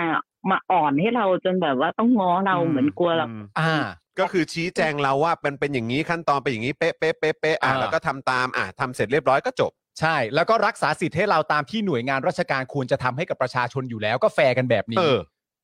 โอ้ฟังดูปกติจังเลยนะ ถ้า ฮะ พูดเรื่อง culture shock นะคะ อืม ถ้าพูดเรื่อง culture shock เนี่ยไป culture shock กับที่สถานีตำรวจ อืม แต่ถ้าจะพูดเรื่องว่า เออเออเราเรามีความรู้สึกว่าเขาฟีดเราเท่ากันเนี่ยก็คือ เราไม่ต้องมีคอนเนคชันน่ะ อืม อืม แล้วเราก็ไปถึงเราก็ติดต่อได้อะเราไม่จำเป็นจะต้อง รู้จักใคร เออคนสองชาติคุณไปก่อนตรงโน้นก่อนเดี๋ยวอีกสองวันมาใหม่อะไรเงี้ยไม่มีอ่ะ อืม อืม อืมอันนี้คือดำเนินการให้เลย ทันทีแล้วแม้กระทั่งคุณเป็นชาวต่างชาติด้วย ใช่คือก็เขาเห็นเราเหมือนกับคนของเขาอย่างเงี้ยค่ะ อืม แต่ว่าวิธีการที่เขาพูดกับเราแบบนี้ เขาก็คุยกับคนของเขาแบบนี้เหมือนกัน อ่าอ่า คือไอ้คำ คุณ ว่า อยาคกนจะฟัง เข้ากันเนี่ยมันเป็นอย่างนี้ อืม เออคืออาจจะฟังว่าเฮ้ยทำไมเขาพูดจาโหกห้ากจังวะ อืมอืมอืม ก็คนที่นั่นมันเป็น c u เจอร์เขาพูดจาแบบนี้ อืม อ่าลักษณะการพูดนะ ด้วยสำเนียง โอค ด้วยอะไรแบบนี้ก็หวานไปอือฮึ ใช่ค่ะ โอ้โห เราอาจจะไม่เคยชินเท่านั้นเราก็เลยรู้สึกว่าอุ้ยทำไมเขาพูดจาไม่หวานหู แต่จริงๆไม่ใช่เขาพูดปกติของเขา อ่า อืมเออพี่หมวยครับคือคือเมื่อสักครู่นี้เนี่ยที่เราคุยกันเนี่ยโอ้โหนี่เราคุยกันมาจะหนึ่งชั่วโมงแล้วนะครับ ผ เอ ม อ ใช่แล้ว เอ่อ ก่อนละยี่สิบ บอกเลยว่า 20 นาทีไม่พอ ฮะ อ่ะแต่ว่าอ่ะอันนี้ผมผมขอผมขอรวบหน่อยละกัน คือว่าเมื่อสักครู่นี้เนี่ยเราคุยกันในแง่ที่ว่าเฮ้ยประเทศไทยเนี่ยตอนนี้รั้งท้ายเลยนะ ในการเติบโตทางเศรษฐกิจนะครับ แล้วก็ชื่อชื่อตอนของเราเอ่อครับพี่หมวยครับ ซึ่งทางทางทีมของเราตั้งชื่อตอนขึ้นมานะครับว่าจากเสือตัวที่ 5 อันนี้หมายถึงประเทศไทยนะครับครับ จากเสือตัวที่ 5 สู่เห็บหมาที่ใกล้ตาย ยืนหนึ่งรั้งท้ายไม่อายเพื่อนครับ อันนี้แค่ชื่อตอน นะฮะ อันนี้อันนี้ชื่อตอนนะครับนะ ฮะ ก็เลยก็เลยอยากจะถามพี่หมวยนิดนึงว่า ที่พี่หมวยไปเจอที่มาเลเซียเนี่ยนะฮะมันเออพี่พี่หมวยมีมีบทสรุปเกี่ยวกับเหมือนประสบการณ์ที่ไปสัมผัสมากับที่ประเทศมาเลเซีย ไม่ว่าจะเป็นเรื่องของความเอ่อสวัสดิการของรัฐ การทำหน้าที่ของของข้าราชการตาการนั่นการทำหน้าที่ของตำรวจ แล้วก็ ครับ ระบบอะไรต่างๆ ในประเทศเขาเนี่ย ครับ คือมันแล้วแล้วมองย้อนกลับมาเมืองไทยอ่ะในส่วนตัวพี่หมวยเองอ่ะคิดยังไง เพราะตอนปี 98 หรือปี 2541 เนี่ย พี่หมวยไม่ได้มีความคิดกับมาเลเซียแบบนี้ ใช่ แล้วก็มองเมืองไทยอีกแบบหนึง่ อืม งณวินาทีเนี้ยพี่หมวยมองว่ายังไงครับ คือมี point นิดนึงอะค่ะ ตอนปี 98 เนี่ยไปสมัครงานที่โน่น ครับ ได้ก็เรียกสัมภาษณ์ อืม พอไปสัมภาษณ์ปุ๊บเขาเห็นว่าเราเป็นคนต่างชาติ เขาก็บอกว่าเขายังไม่มี policy รับคนต่างชาติ อืม อ่า ตัด ครับ จบตอนนั้นเราก็โอ้ bad attitude มากว่าเฮ้ยอยู่แบบมัน discriminate เนาะ เออ คุณยังไม่ได้คุยเลย คุณเห็นปุ๊บเป็นต่างชาติคุณปิดเลย อะไรเงี้ยเราก็ไม่ อลย แฮป อืม ตอนที่เอ่อหลังจากที่สามีเสียวีคนั้นก็ก็ก็ลองไปถามเปาดีเพื่อนแนะนำว่าลองไปคุยกับสตาร์ทอัพที่นู่น ครับ เราก็เลยเดินไปคุยกับเขาไป walk in อย่างเงี้ยค่ะ ครับ เข้าไปคุยกับเขาเข้าไปปุ๊บยูเขาก็บอกว่ายูทำไหมล่ะยูถ้ายูมาเนี่ยเดี๋ยวสามวันไอ apply visa ยูได้เลย อืม โอ้ ยี่สิบปีผ่านไป เรื่องของวีซ่าเรื่องของ work permit นี่มันคนคนละเรื่องนะ ทุกวันนี้เพื่อนต่างชาติในไทยนะคะ มันยังบ่นกันอยู่เลยอะ ว่าที่เขาเจอ โอ้โห ในเมืองไทยนี่เป็นอีกแบบหนึ่งเลย ยังต้องจ้างยังยุ่งยากยังสเต็ปเยอะยังโน่นนี่นั่นไม่จบ อืม ผลเดียวไม่พออะไรเงี้ยแล้วยังต้องรอ อ่าครับ รอแล้วรออีก ยังต้องรอ อืม รออย่างไร้ความมั่นใจด้วยนะ เพราะฉะนั้นคือคือก็ก็เลยกำลังจะบอกว่าจริง ๆ แล้วก็มันมันเอ่อมันก็ไม่น่าแปลกใจที่ไม่ว่าจะเป็นเรื่องของเศรษฐกิจ ใช่ เรื่องของอะไรต่างๆ การพัฒนาในประเทศไทยเราเนี่ย มันจะช้าได้ถึงขนาดนี้ใช่ไหมครับ เมื่อเทียบกับประเทศอื่นในอาเซียน โดยเฉพาะประสบการณ์ที่ไปเจอมาก็คือมาเลเซีย เอายังมามาเทียบกันที่จริงเรื่องของที่ว่าจะย้ายไปอยู่มาเลเซียเนี่ยมันยังไม่ไม่ไม่ไม่ไม่ไม่ทัชมากขนาดตอนที่มีโควิดนี่แหละค่ะ เออ เรากับเขามีโควิดพอๆกันแย่พอๆกัน ใช่ เฮงซวยเท่าๆกัน ครับ การ manage เหมือนกันคนด่าพอๆกัน ครับ แล้วมาเลเซียเขาก็ยังมีการการวางแผนเรื่องของวัคซีนไปก่อนใช่ไหมคะ อืม แล้วเขาก็ทำแอปขึ้นมา คนก็ยังไม่พอใจคนด่าเต็มเมือง ครับ เพราะว่าคนตายเยอะ คน อืม ตายเยอะมากนะคะ ไม่ ค ใช่ รับ คนตายน้อยๆขนาดคนตายเยอะอย่างนั้นเขายังหาว่าปกปิดข้อมูล เราก็ไม่อยากจะพูดว่าอยู่มาดูเมืองไทย ครับผม อันนั้ ถู น กต้องครับ แล้วอ่าอยู่ในวงเล็บเรารู้กัน ครับ โอเคทีนี้พอคนที่นู่นน่ะด่าหนักเข้า เขาไม่เชื่อ Data ที่ที่รัฐบาลให้ข้อมูลในรายวันเลย ฮะ สิ่งที่สิ่งที่รัฐบาลมาเลเซียทำก็คือ เอาข้อมูลทุกอย่างขึ้นไปอยู่บน GitHub เป็น Open Data ให้ทุกคนเอาไปใช้ อืม โอ้โห เอาไปดูเลย เอาไปเลย ไม่ เอาข้อมูลดะแบบ Big Data นี้ไปเลย อืม โดยที่รัฐบาลเนี่ยหมายถึงว่าทางสาธารณสุขเนี่ยเขาก็เตรียมแพลตฟอร์มขึ้นมาให้ใช่ไหมคะ ครับ แล้วให้แต่ละเขตแต่ละอำเภอแต่ละหมู่บ้านว่ามันกระจายเนาะมันมีสองฝั่งมันมีมาเลเซียตะวันออกกับตะวันตก ครับ ไอ้ฝั่งที่อยู่ทางตะวันออกก็คือฝั่งที่เป็นซาบ้าสารวักถูกไหม ครั คะ บผม เขาก็จะมี Data ของเขาเข้าในระบบ อืม Data Base ของเขาโดยตรง ครับ แล้วก็ฝั่งฝั่งตะวันตกเนี่ยก็คือฝั่งที่ติดไทยเนี่ยเพนินซูล่าเนี่ยเขา ครั ก็ บ จะเป็นคิวรี่คาตาขึ้นมาทั้งหมด แล้วก็จะประมวลผลแล้วก็ทำออกมาเป็นดัตต้าเบสรายวัน ครับ ให้ตายเถิด คุณจะเอาเวลาไหนไปลบ อืม อืมอืม เออเออมันมันมีบางมันมีดาต้าบางบางบางประเทศนะคะ อันนี้เล่าให้ฟังเฉย ครับผม ๆคือโควิดมันมีทั่วโลกอะค่ะดาต้าบางประเทศเนี่ย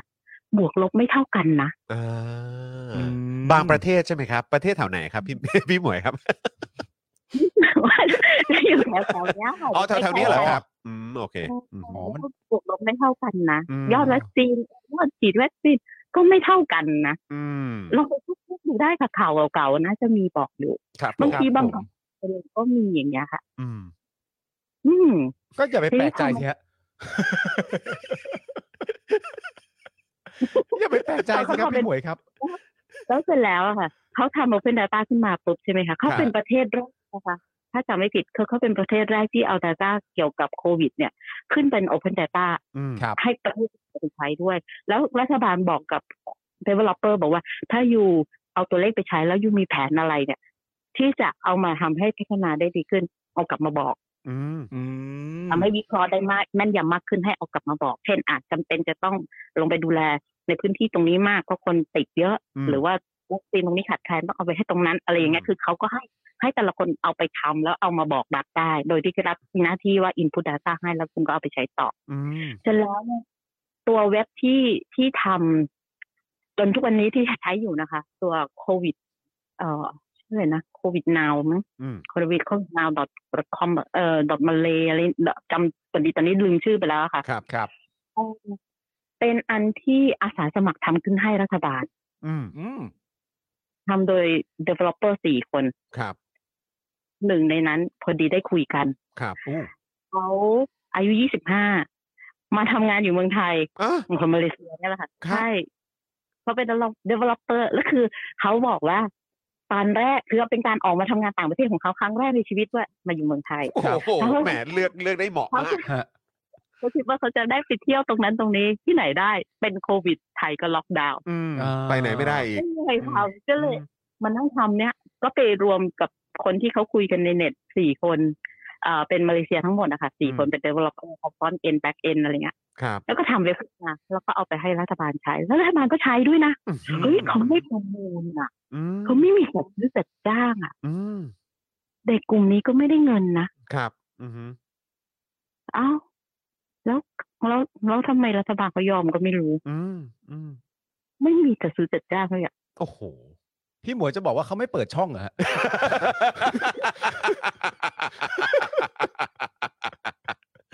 เออคือคือพี่หมวยจะบอกว่าเออทำไมเขาไม่คิดเออเขาไม่คิดนอกกรอบกันหน่อย เออแบบลองใช้แบบไทยโมเดลไหม เออ อะไรอย่างเงี้ย ลองดูไหม เออ เอาขึ้น Data ไหม เออ อะไรอย่างเงี้ย โอ้ยเข้าใจเลยนะว่าทำไม ครับ พี่หมว ผ ย ม ถึงแบบว่าเจอเอ่อ ฮู้ culture shock คือฟังแบบนี้แล้วก็แบบโอ้โหแบบเราก็คือถ้าเราเป็นพี่หมวยก็คงอึ้งเหมือนกันละครับ ใช่ เออนะอันนี้มันก็เลยเป็นเหตุที่แบบว่า พี่หมวยครับ ผมรบกวนแล้วพี่ช่วยมาเล่าให้ฟังในรายการหน่อย คืออยากรู้ฮะ เพราะว่าเห็นพี่หมวยโพสต์ในทวิตเตอร์เราก็มีความรู้สึกว่า เป็นเราเราก็ช็อกครับ อืม เราก็เลยมีความรู้สึกว่า อยากได้รับการบอกเล่าจากพี่หมวยซะหน่อย อืม แล้ววันนี้ก็ได้อะไรต่างๆนานาเพิ่มเติมไม่ใช่แค่ประเด็นของหน่วยงานราชการเท่านั้นแต่เป็นประเด็นของสถาบันการศึกษา ครับผม ระบบการศึกษาโดยรวม อืม ระบบตำรวจ เออ มีคนถามว่ามาเลเซียประกาศพรกฉุกเฉินไหมอ่ะ เออ ผม เอ ว่า อเขาประกาศไหมครับพี่หมวยครับ มีไหมฮะพี่ ฮะ เขาน่าจะมีเหมือนกันแต่เขาน่าจะลิฟต์ไปนานมากแล้วอ่ะ อ่า อ่าเขาไม่ประกาศนานๆแล้วต่อไปเรื่อยๆอย่างนี้เขาไม่ทำใช่ไห เอ ม อถูกไม่แนวเลย บ้านก็คงด่าพ่อด่าแม่เอาแน่เลย เออ ตลกติ นี่ ค่ะ นี่ประเทศเขานี่เวลาด่าแล้วมันมีผลเหรอครับ เออ และยิ่งแบบพี่หมวยมาเล่าให้ฟังอย่างเงี้ยแบบว่าเอ้ยข้าราชการเวลาเขาทำงานเขาต้องทำงานกับประชาชนอย่างเป็นมืออาชีพ เออ เพราะเขาจะกลัวจะโดนแบบเรื่องร้องเรียนอะไร โดน ต่าง ร้อๆกั ง น เรีย นะ นเออ ซึ่งแบบอันนี้เป็นเรื่องที่น่าแปลกใจมาก ครับ นะทำไมคิดว่าร้องเรียนแล้วงานมันจะเดินเหรอ่ะ โถ คิดว่าร้องเรียนไปแล้วเรื่องมันเดินได้เหรอ you know Thailand โถ โถ่เอ้ย โถเอ้ย ให้ไปเดินงานแม่งเดินเล่นเลย คนอยากรู้เนอะคนมีคนละครึ่งไหมมีกู้เป็นล้านล้านๆเล็งไหม เออ ครับผม ครับผม โอ้โห แหมนะฮะแต่ว่าก็ดูท่าทางแล้วไอ้คำว่า civil servant เนอะ ใช่ เออของคำว่าข้าราชการของเขาที่นั่นนี่มันคือการแบบทำหน้าที่อย่างเป็นมืออาชีพอย่างแท้จริง ใช่ นะครับแล้วนี่คือขนาดว่าเป็นชาวต่างชาตินะ ไปติดต่ออะไรต่างๆ แล้วมันยังแบบยังขนาดนี้เนี่ย ครับ โอ้โห ก็รู้สึกว่า ว้าว ใช่ ก็ มาเลเซียทุกวันนี้อาจจะไม่เหมือนกับที่เราเข้าใจเมื่อนานมาแล้วก็ได้นะ ใช่ครับ อืม แล้วเนี่ยครับพี่หมวยมี ADB คาดการณ์ไว้ว่ามาเลเซียจะเอ่อเศรษฐกิจเติบโตขึ้น 6.0%ด้วยเนี่ย แต่ว่า ค่าของชีพเขาถูกกว่าเราค่ะ ค่าของชีพ ถึ ป็ ง น ได้ ฮะ เงินเท่าเรา ค่าของชีพเขาถูกกว่าเรา ถึงเขาได้เงินเท่าเราอ่ะเขาก็อยู่สบายกว่าน้ำมันเติมไปลิตรละสิบหกบาทเนี่ย อันนี้พูดให้เจ็บทำไมฮะโทษที อ๋อ เป็นข้อมูลขอบพระคุ ทำ ณ ไม ครับ ทำไมทำไมเอ่อพี่หมวยต้องซาดิสกับเราด้วยฮะเออครับผม พรุ่งนี้น้ำมันขึ้นราคานะคะ ทุกคนข่าว โอ้ย ดีค่ะ หมายถึงที่มาเลยหรือที่ไทยครับ ที่ไทยอ่ะข่าว ครับ คข่าวรับ ดี ผม ไทยค่ะเป็นข่าวดีค่ะ ของขึ้นราคาเราต้องดี ใจ ครับคือคือช็อตเมื่อกี้คือเหมือนพี่พี่พี่หมวยเอามีดแทงเข้าไปแล้วนะฮะ ครับ แล้ว ผ ผม มว่าอ้าวพรุ่งนี้ขึ้นราคาด้วยนะ เหมือนบิดนะฮะ บิดบิด ครับ ฮะ ผมนะฮะ ค่าครองชีพเขาถูกกว่า เรา เมื่อ ถึ กี้ ง ด้า แม้ มมี ว่า ดนะไม่ใช่แฮนด์แฮนด์มอไซค์ เออถึงแม้ว่าจะได้เงินเท่ากันก็เขาก็สามารถจับจ่ายใช้สอยได้คล่องมือสบายกว่าเราแหละ อ่า นะครับ ผมส่วนพรุ่งนี้ก็คือค่าน้ำมันเราก็จะขึ้น ประเทศไทยนะ ประเทศไทย เออครับผม ขอบคุณครับพี่เหมือขอบคุณครับ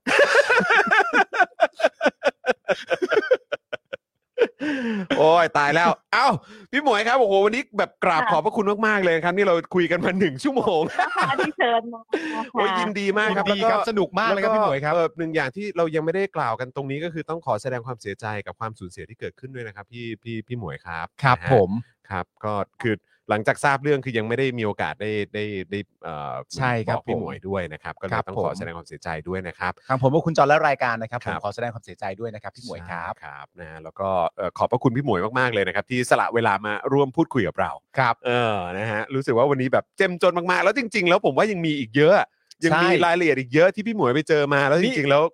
น่าจะมีให้แชร์ได้อีกอ่ะ นี่ประเด็นแล้วนี่เรายังไม่ได้คุยกับพี่หมวยเรื่องคมนาคมเรื่องขนส่งนะ เออ องอะไรต่างๆกันานะที่พี่หมวยก็ลงไว้ห ใช่ ลายๆอย่งเห ส มือกั ถานที่ราชการ ใช่ อะไรแบบนี้เนอะเออจริงๆแล้วยังมีรายละเอียดอีกเยอะ แนะนำให้คุณผู้ชมครับ ไปตาม Twitter ของพี่หมวยเลยเนี่ยที่ขึ้นอยู่ด้านข้างนี้นะครับ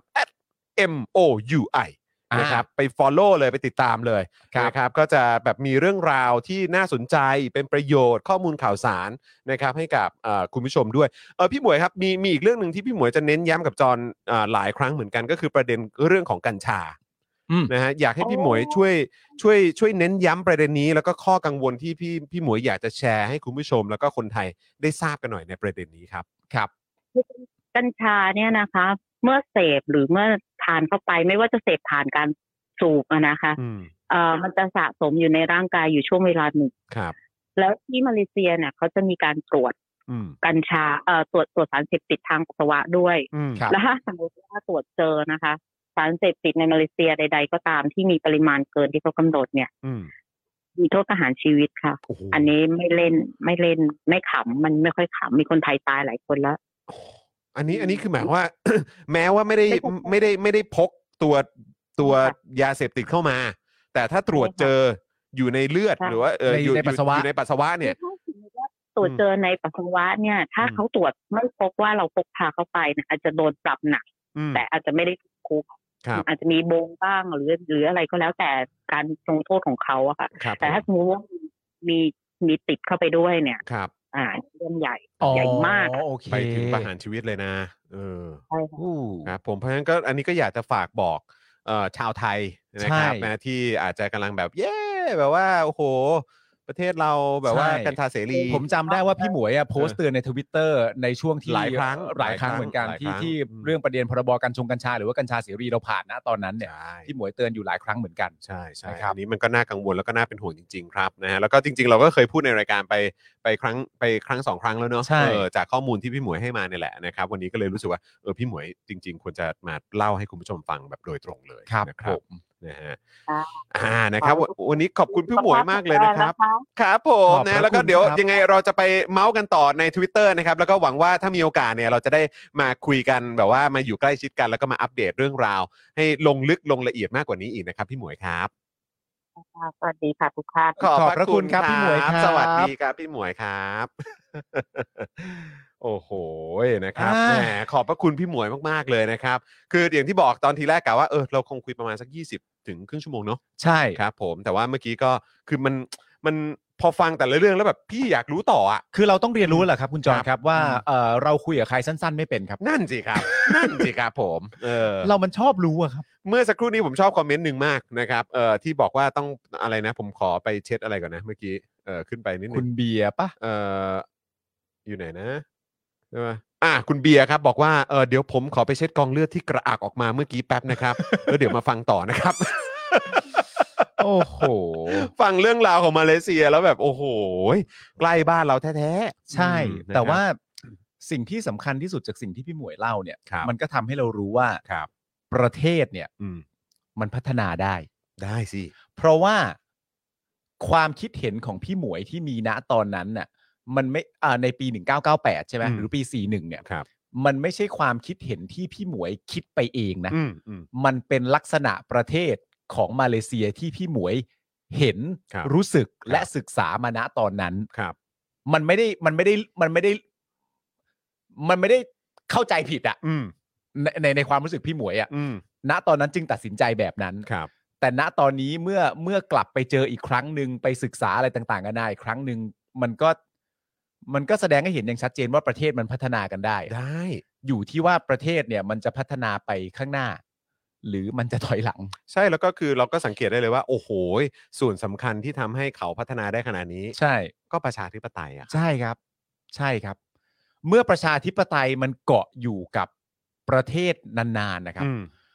โดยไม่มีตัวเฮียอะไรมาขัดเนี่ย อืม ประเทศมันก็พัฒนาครับ ครับ ใช่ไหมครับมันก็เป็นเรื่องปกติอยู่แล้ว ถ้า ใช่ไหม ถ้า รับ คนรู้หน้าที่ตัวเองอะเนาะ ใช่ครับ อืมนะครับ ซึ่งจริง ๆ ประเด็นเรื่องมาเลเซียเรื่องเกี่ยวกับการจัดการปัญหาโควิดอะไรต่างๆกันานานั่นนู่นนี่ ต่อไปเนี่ยก็จะเป็นทางของเราแล้วทางดักของชาว Daily Topic ครับ สมมติว่าทางฝากฝั่งรัฐบาลมาใช้บอกว่ามาเลเซียเขาก็อะไรต่างๆกันานานี่เหมือนเราเขาก็จัดการปัญหาได้แย่มันมีคนตายเยอะมากไม่ใช่ตายน้อยๆ เราก็เอาประเด็นเรื่อง Open Data ไปพูดกับพวกมันเลยครับ มึงมึงมีไหมล่ะ มึงมีไหมล่ะ เออมึงมีไหมล่ะ Open Data ขึ้นเลยอ่ะ อืม ไม่เชื่อข้อมูลฉันใช่ไหม อืม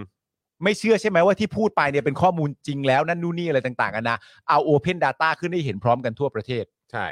ทำเปล่า เอางั้นเลย ทำหรือเปล่า อืม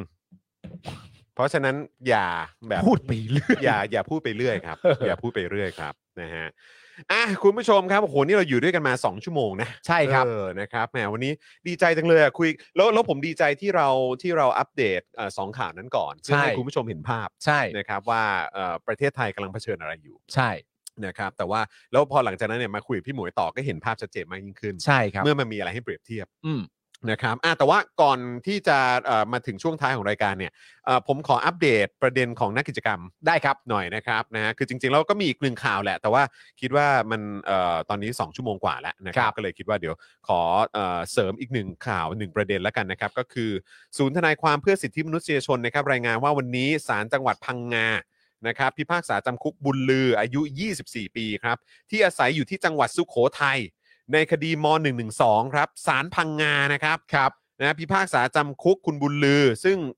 จริง ๆ ที่อยู่อาศัยเนี่ยอยู่สุขโขทัยนะครับนะฮะในคดีม .112 จากการคอมเมนต์ใน Facebook โต้ตอบกับผู้อื่นเกี่ยวกับความจำเป็นในการปฏิรูปสถาบัน โดยสารสั่งจำคุก 3 ปี แต่บุญลือรับสารภาพจึงลดโทษเหลือ 1 ปี 6 เดือน โดยให้รอลงอาญา 2 ปี คุมประพฤติ 1 ปี และต้องทำกิจกรรมบริการสังคม 12 ชั่วโมงครับ นะฮะจากการที่คุณบุญลือเนี่ยไปโพสต์คอมเมนต์ใน Facebook โต้ตอบกับผู้อื่นเกี่ยวกับความจำเป็นในการปฏิรูปสถาบัน ครับ นะครับสารระบุด้วยนะครับ เพื่อให้จำเลยเนี่ยน้อมสำนึกในพระมหากรุณาธิคุณครับ อันนี้สารระบุเลยแหละครับ ใช่ครับ สารจังหวัดพังงาเนี่ยนะครับ ใช่ครับผม โอ้ ผู้กล่าวหาในคดีนี้นะครับก็คือกันทิตาชวนชม ซึ่งก่อนที่จะเข้ามาแจ้งความเนี่ยนะครับกันทิตาและบุญลือเนี่ยได้โต้เถียงกันเกี่ยวกับการแสดงความคิดเห็นทางเพจ Facebook เพจหนึ่งก่อนจะไปโต้เถียงทางแชท Facebook ต่อ โดยที่กันทิตาเนี่ยกล่าวกับบุญลือว่าตนได้ไปแจ้งความไว้แล้ว ให้ไปพูดคุยกับตำรวจเอง แม้ว่าบุญลือตัดสินใจที่จะขอโทษและลบคอมเมนต์ออกไป เพื่อให้เรื่องจบแล้วก็ตามครับ เป็นการเริ่มต้นจากการทะเลาะกันในแชทบน Facebook เหรอครับ คง แล้วก็ จะ เลย ค ไปแจ้งความ คงจะเป็นคอมเมนต์ก่อน แล้วหลังจากนั้นก็ไป ไปแชท เถียง กันส่วน อ ตัว ในแชทส่วนตัว แล้วก็จบที่คุณกันทิตาชวนชม ไปจบที่แจ้งความกับตำรวจแหละครับ ครับอันนี้น่าจะเป็นเรื่องของการถกเถียงกันในประเด็นเกี่ยวกับความจำเป็นในการปฏิรูปสถาบันนะครับ แล้วก็เลยไปแจ้งความกับตำรวจหลังจากถกเถียงกันแล้วเนี่ยแหละครับ กันทิตาชวนชมก็เลยไปแจ้งความนะครับ อ๋อเหรอครับ ครับ ขณะที่วันนี้นะครับศาลเยาวชนพิพากษายกฟ้องมีมี่นะครับนักกิจกรรมเยาวชนวัย 18 ปี ในข้อหาฝ่าฝืนพรกฉุกเฉิน หลังเข้าร่วมชุมนุมม็อบ 25 ตุลา 63 ที่แยกราชประสงค์นะครับ ครับ โดยสารระบุว่าไม่มีพยานโจทย์ปากใดยืนยันได้นะครับว่าจำเลยก็คือคุณมิมี่เนี่ยเป็นผู้จัดการชุมนุม ดังนั้นการนำสืบของพยานโจทย์จึงเป็นการคาดเดาไปเองว่าจำเลยเนี่ยเป็นผู้ร่วมจัดการชุมนุม โดยคดีของคุณมิมี่เนี่ยนับเป็นคดีเยาวชนจากการชุมนุม และแสดงออกทางการเมืองคดีแรก ที่เยาวชนที่ถูกดำเนินคดียืนยันต่อสู้คดีในศาลเยาวชนจนศาลมีคำพิพากษานะครับ ครับ หลังคุณมิมี่เนี่ยยืนยันต่อสู้คดีมาเกือบ 2 ปี โดยก่อนหน้านี้นะครับเยาวชนบางคนที่ตัดสินใจให้การรับสารภาพและยินยอมเข้ามาตรการพิเศษแทนการดำเนินคดีอาญา ซึ่งตั้งแต่ปี 63เนี่ยมีเยาวชนถูกดำเนินคดีจากการแสดงออกและชุมนุมทางการเมืองอย่างน้อย เยาวชนนะครับที่ถู ค ก รับ ดำเนินคดีนะครับ 283 รายครับ ครับ เกือบ 300 รายนะครับ ครับ เยาวชนที่ถูกดำเนินคดีนะครับ ใน 211 คดี ในจำนวนนี้นะครับ มีคดีม .112 20 คดีครับ นี่พูดถึงเฉพาะเยาวชนนะครับ ใช่ครับ เยาวชนเกือบ 300 คนเลยนะครับ ครับ ใน 200 กว่าเคส ขณะที่วันนี้นะครับยังคงมีผู้ถูกคุมขังจากคดีทางการเมืองอย่างน้อย 22 ราย แบ่งเป็นคดีม .112 จำนวน 4 ราย คดีม็อบดินแดง ซึ่งถูกขังมาแล้ว 98 วันจำนวน 12 ราย และคดีอื่นๆจำนวน 5 รายครับ โดยคุณภูมิสัสลักษณ์และคุณโอมใบบุญนะครับนักกิจกรรมที่ถูกคุมขังจากคดีม็อบดินแดง อดอาหารเป็นวันที่ 14 แล้วนะครับ ครับ ขณะที่คุณคิมชีรวิทย์ก็ยังคงทานอาหารแค่วันละหนึ่งมื้อ เพื่อทวงสิทธิ์ในการประกันตัวต่อไปนะครับ ครับผม ก็นี่คือประเทศไทยครับ ครับผม ผมหวังเป็นอย่างยิ่งนะครับว่าเราจะสามารถพูดได้ว่าในช่วงปี 57 เป็นต้นมาจนถึง ถ้าเป็นถ้าถ้าได้ได้โปรดเถอะนะครับ ก็คือปี 57 ถึงแบบ 67 อะไรอย่างเงี้ยคือแบบ 10 ปีแห่งความกาลีบ้านกาลีเมืองอัปยศอะไรทุกอย่างแล้วครับ อยากให้มันหมดไปสักทีอะครับ ครับ เออ นะครับ อยากให้ประชาธิปไตยกลับมาสักที คือ มันบ้าบอไหมล่ะครับ เมื่อกี้เราคุยกันถึงความตกต่ำของประเทศนี้ ใช่ ของเมืองหลวงนี้นะครับ จากการคอร์รัปชัน จากความไม่เป็นประชาธิปไตย จากความเหลื่อมล้ำเอ่อโอ้ยเยอะแยะมากมาย จาก อืม ความไม่พัฒนา จากความผูกขาด จากความกดขี่อะไรต่างๆ คือเยอะแยะมากมายครับ กับความไม่ยุติธรรมอะไรแบบนี้นะครับ ซึ่งแล้วพอเห็นมาเลเซีย ใช่ เขาก้าวกระโดดมาภายในระยะเวลาไม่กี่ทศวรรษเนอะ ใช่ สองทศวรรษอะ ม มาถึงจุดนี้นี่มันเราไม่ใช่เสือสวเอ่อเสือตัวที่ห้าจริง ครับ ๆ เราเป็นเห็บหมาจริง ๆ ครับ ครับ นะฮะคือวันนี้ที่น้ำนิ่งตั้งชื่อตอนมานี่ คือก็บอกเลยว่าไม่ไม่เกินจริงครับ ครับ จากเสือตัวที่ห้าสู่เห็บหมาที่ใกล้ตาย ยืนหนึ่งรั้งท้าย ไม่อายเพื่อนครับ อายทำไมคนเยอะแยะ ที่แน่ ๆ ผมคิดว่าประชาชนอาย ใช่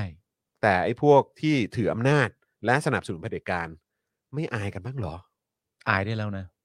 อายได้แล้วนะ ถึงเวลาอายอายได้แล้วนะ เออนะครับ คุณจะอายบ้างแล้ว ครับผมนะฮะ อายซะ ครับแล้วเป็นไง ตอนนี้สถานการณ์ฝนตกฟ้าร้องน้ำท่วมไหม ก็หึมหึมๆนะ เออ ก็มีเสียงฟ้าผ่ามาเป็นระยะระยะ ขอเช็คของคุณหน่อยนะว่าถ้าเกิดว่าจากนี่ไปเนี่ยเดี๋ยวกันนะ ขอดูสิเออ เช็คสิจอน เนี่ยผมเช็คให้ผมเช็ค เช็คให้ผมภาคภูมิใจหน่อยสิครับว่าแบบเฮ้ย ยี่ ปา สิบล์ม เก้านาทีไหวอยู่ เฮ้ยสบาย ไหวอเออนะครับ ก็ก็ก็ไม่ได้ไม่ได้แบบเอ้ยก็ก็ไม่ได้แดงแป๊ดนะ ไม่หนักไม่หนักไม่ เอ ห อ นัก ได้อยู่ได้อยู่ได้อยู่ นี่ปัญหา เออนะครับอ่ะแต่ว่าเพื่อความชัวร์เดี๋ยวส่งหนุ่มๆกลับบ้านก่อนดีกว่า ครับ นะครับเผื่อว่าเดี๋ยวต้องไปฝ่าฝนฝ่าอ่าพายุอะไรอีกนะค ครั รับบ นะทั้งอ่าคุณปาล์มแล้วก็คุณบิวด้วย คุณมุกกี้บอกว่าเอ่อไม่ต้องอายใคร เพราะไม่มีใครมองมา ครับผมเขาไปข้างหน้ากันหมดแล้วครับ เราอะ ข้างหน้าหมดแล้ว ท้ยนะครับนะฮะก็ต่างคนก็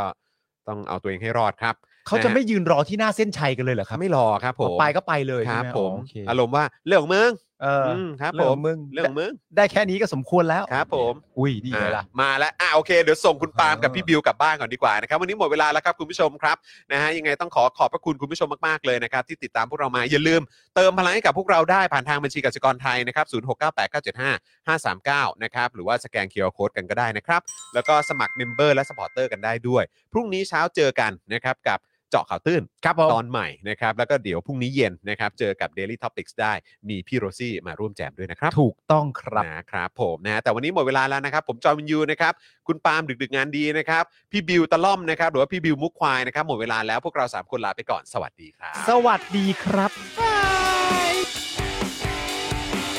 Daily Topics กับจอห์นวินยู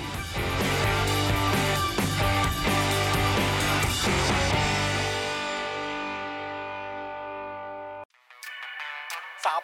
พอร์เตอร์ เมมเบอร์ชีซัพพอร์เตอร์ซัพพอร์เตอร์ฉันอยากเป็นซัพพอร์เตอร์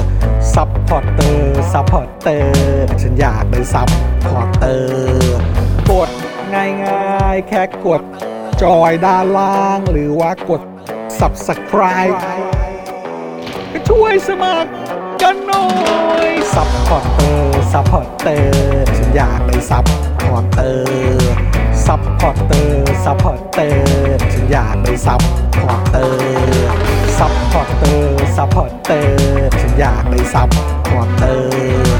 ซัพพอร์เตอร์ซัพพอร์เตอร์ฉันอยากเป็นซัพพอร์เตอร์สมัครซัพพอร์เตอร์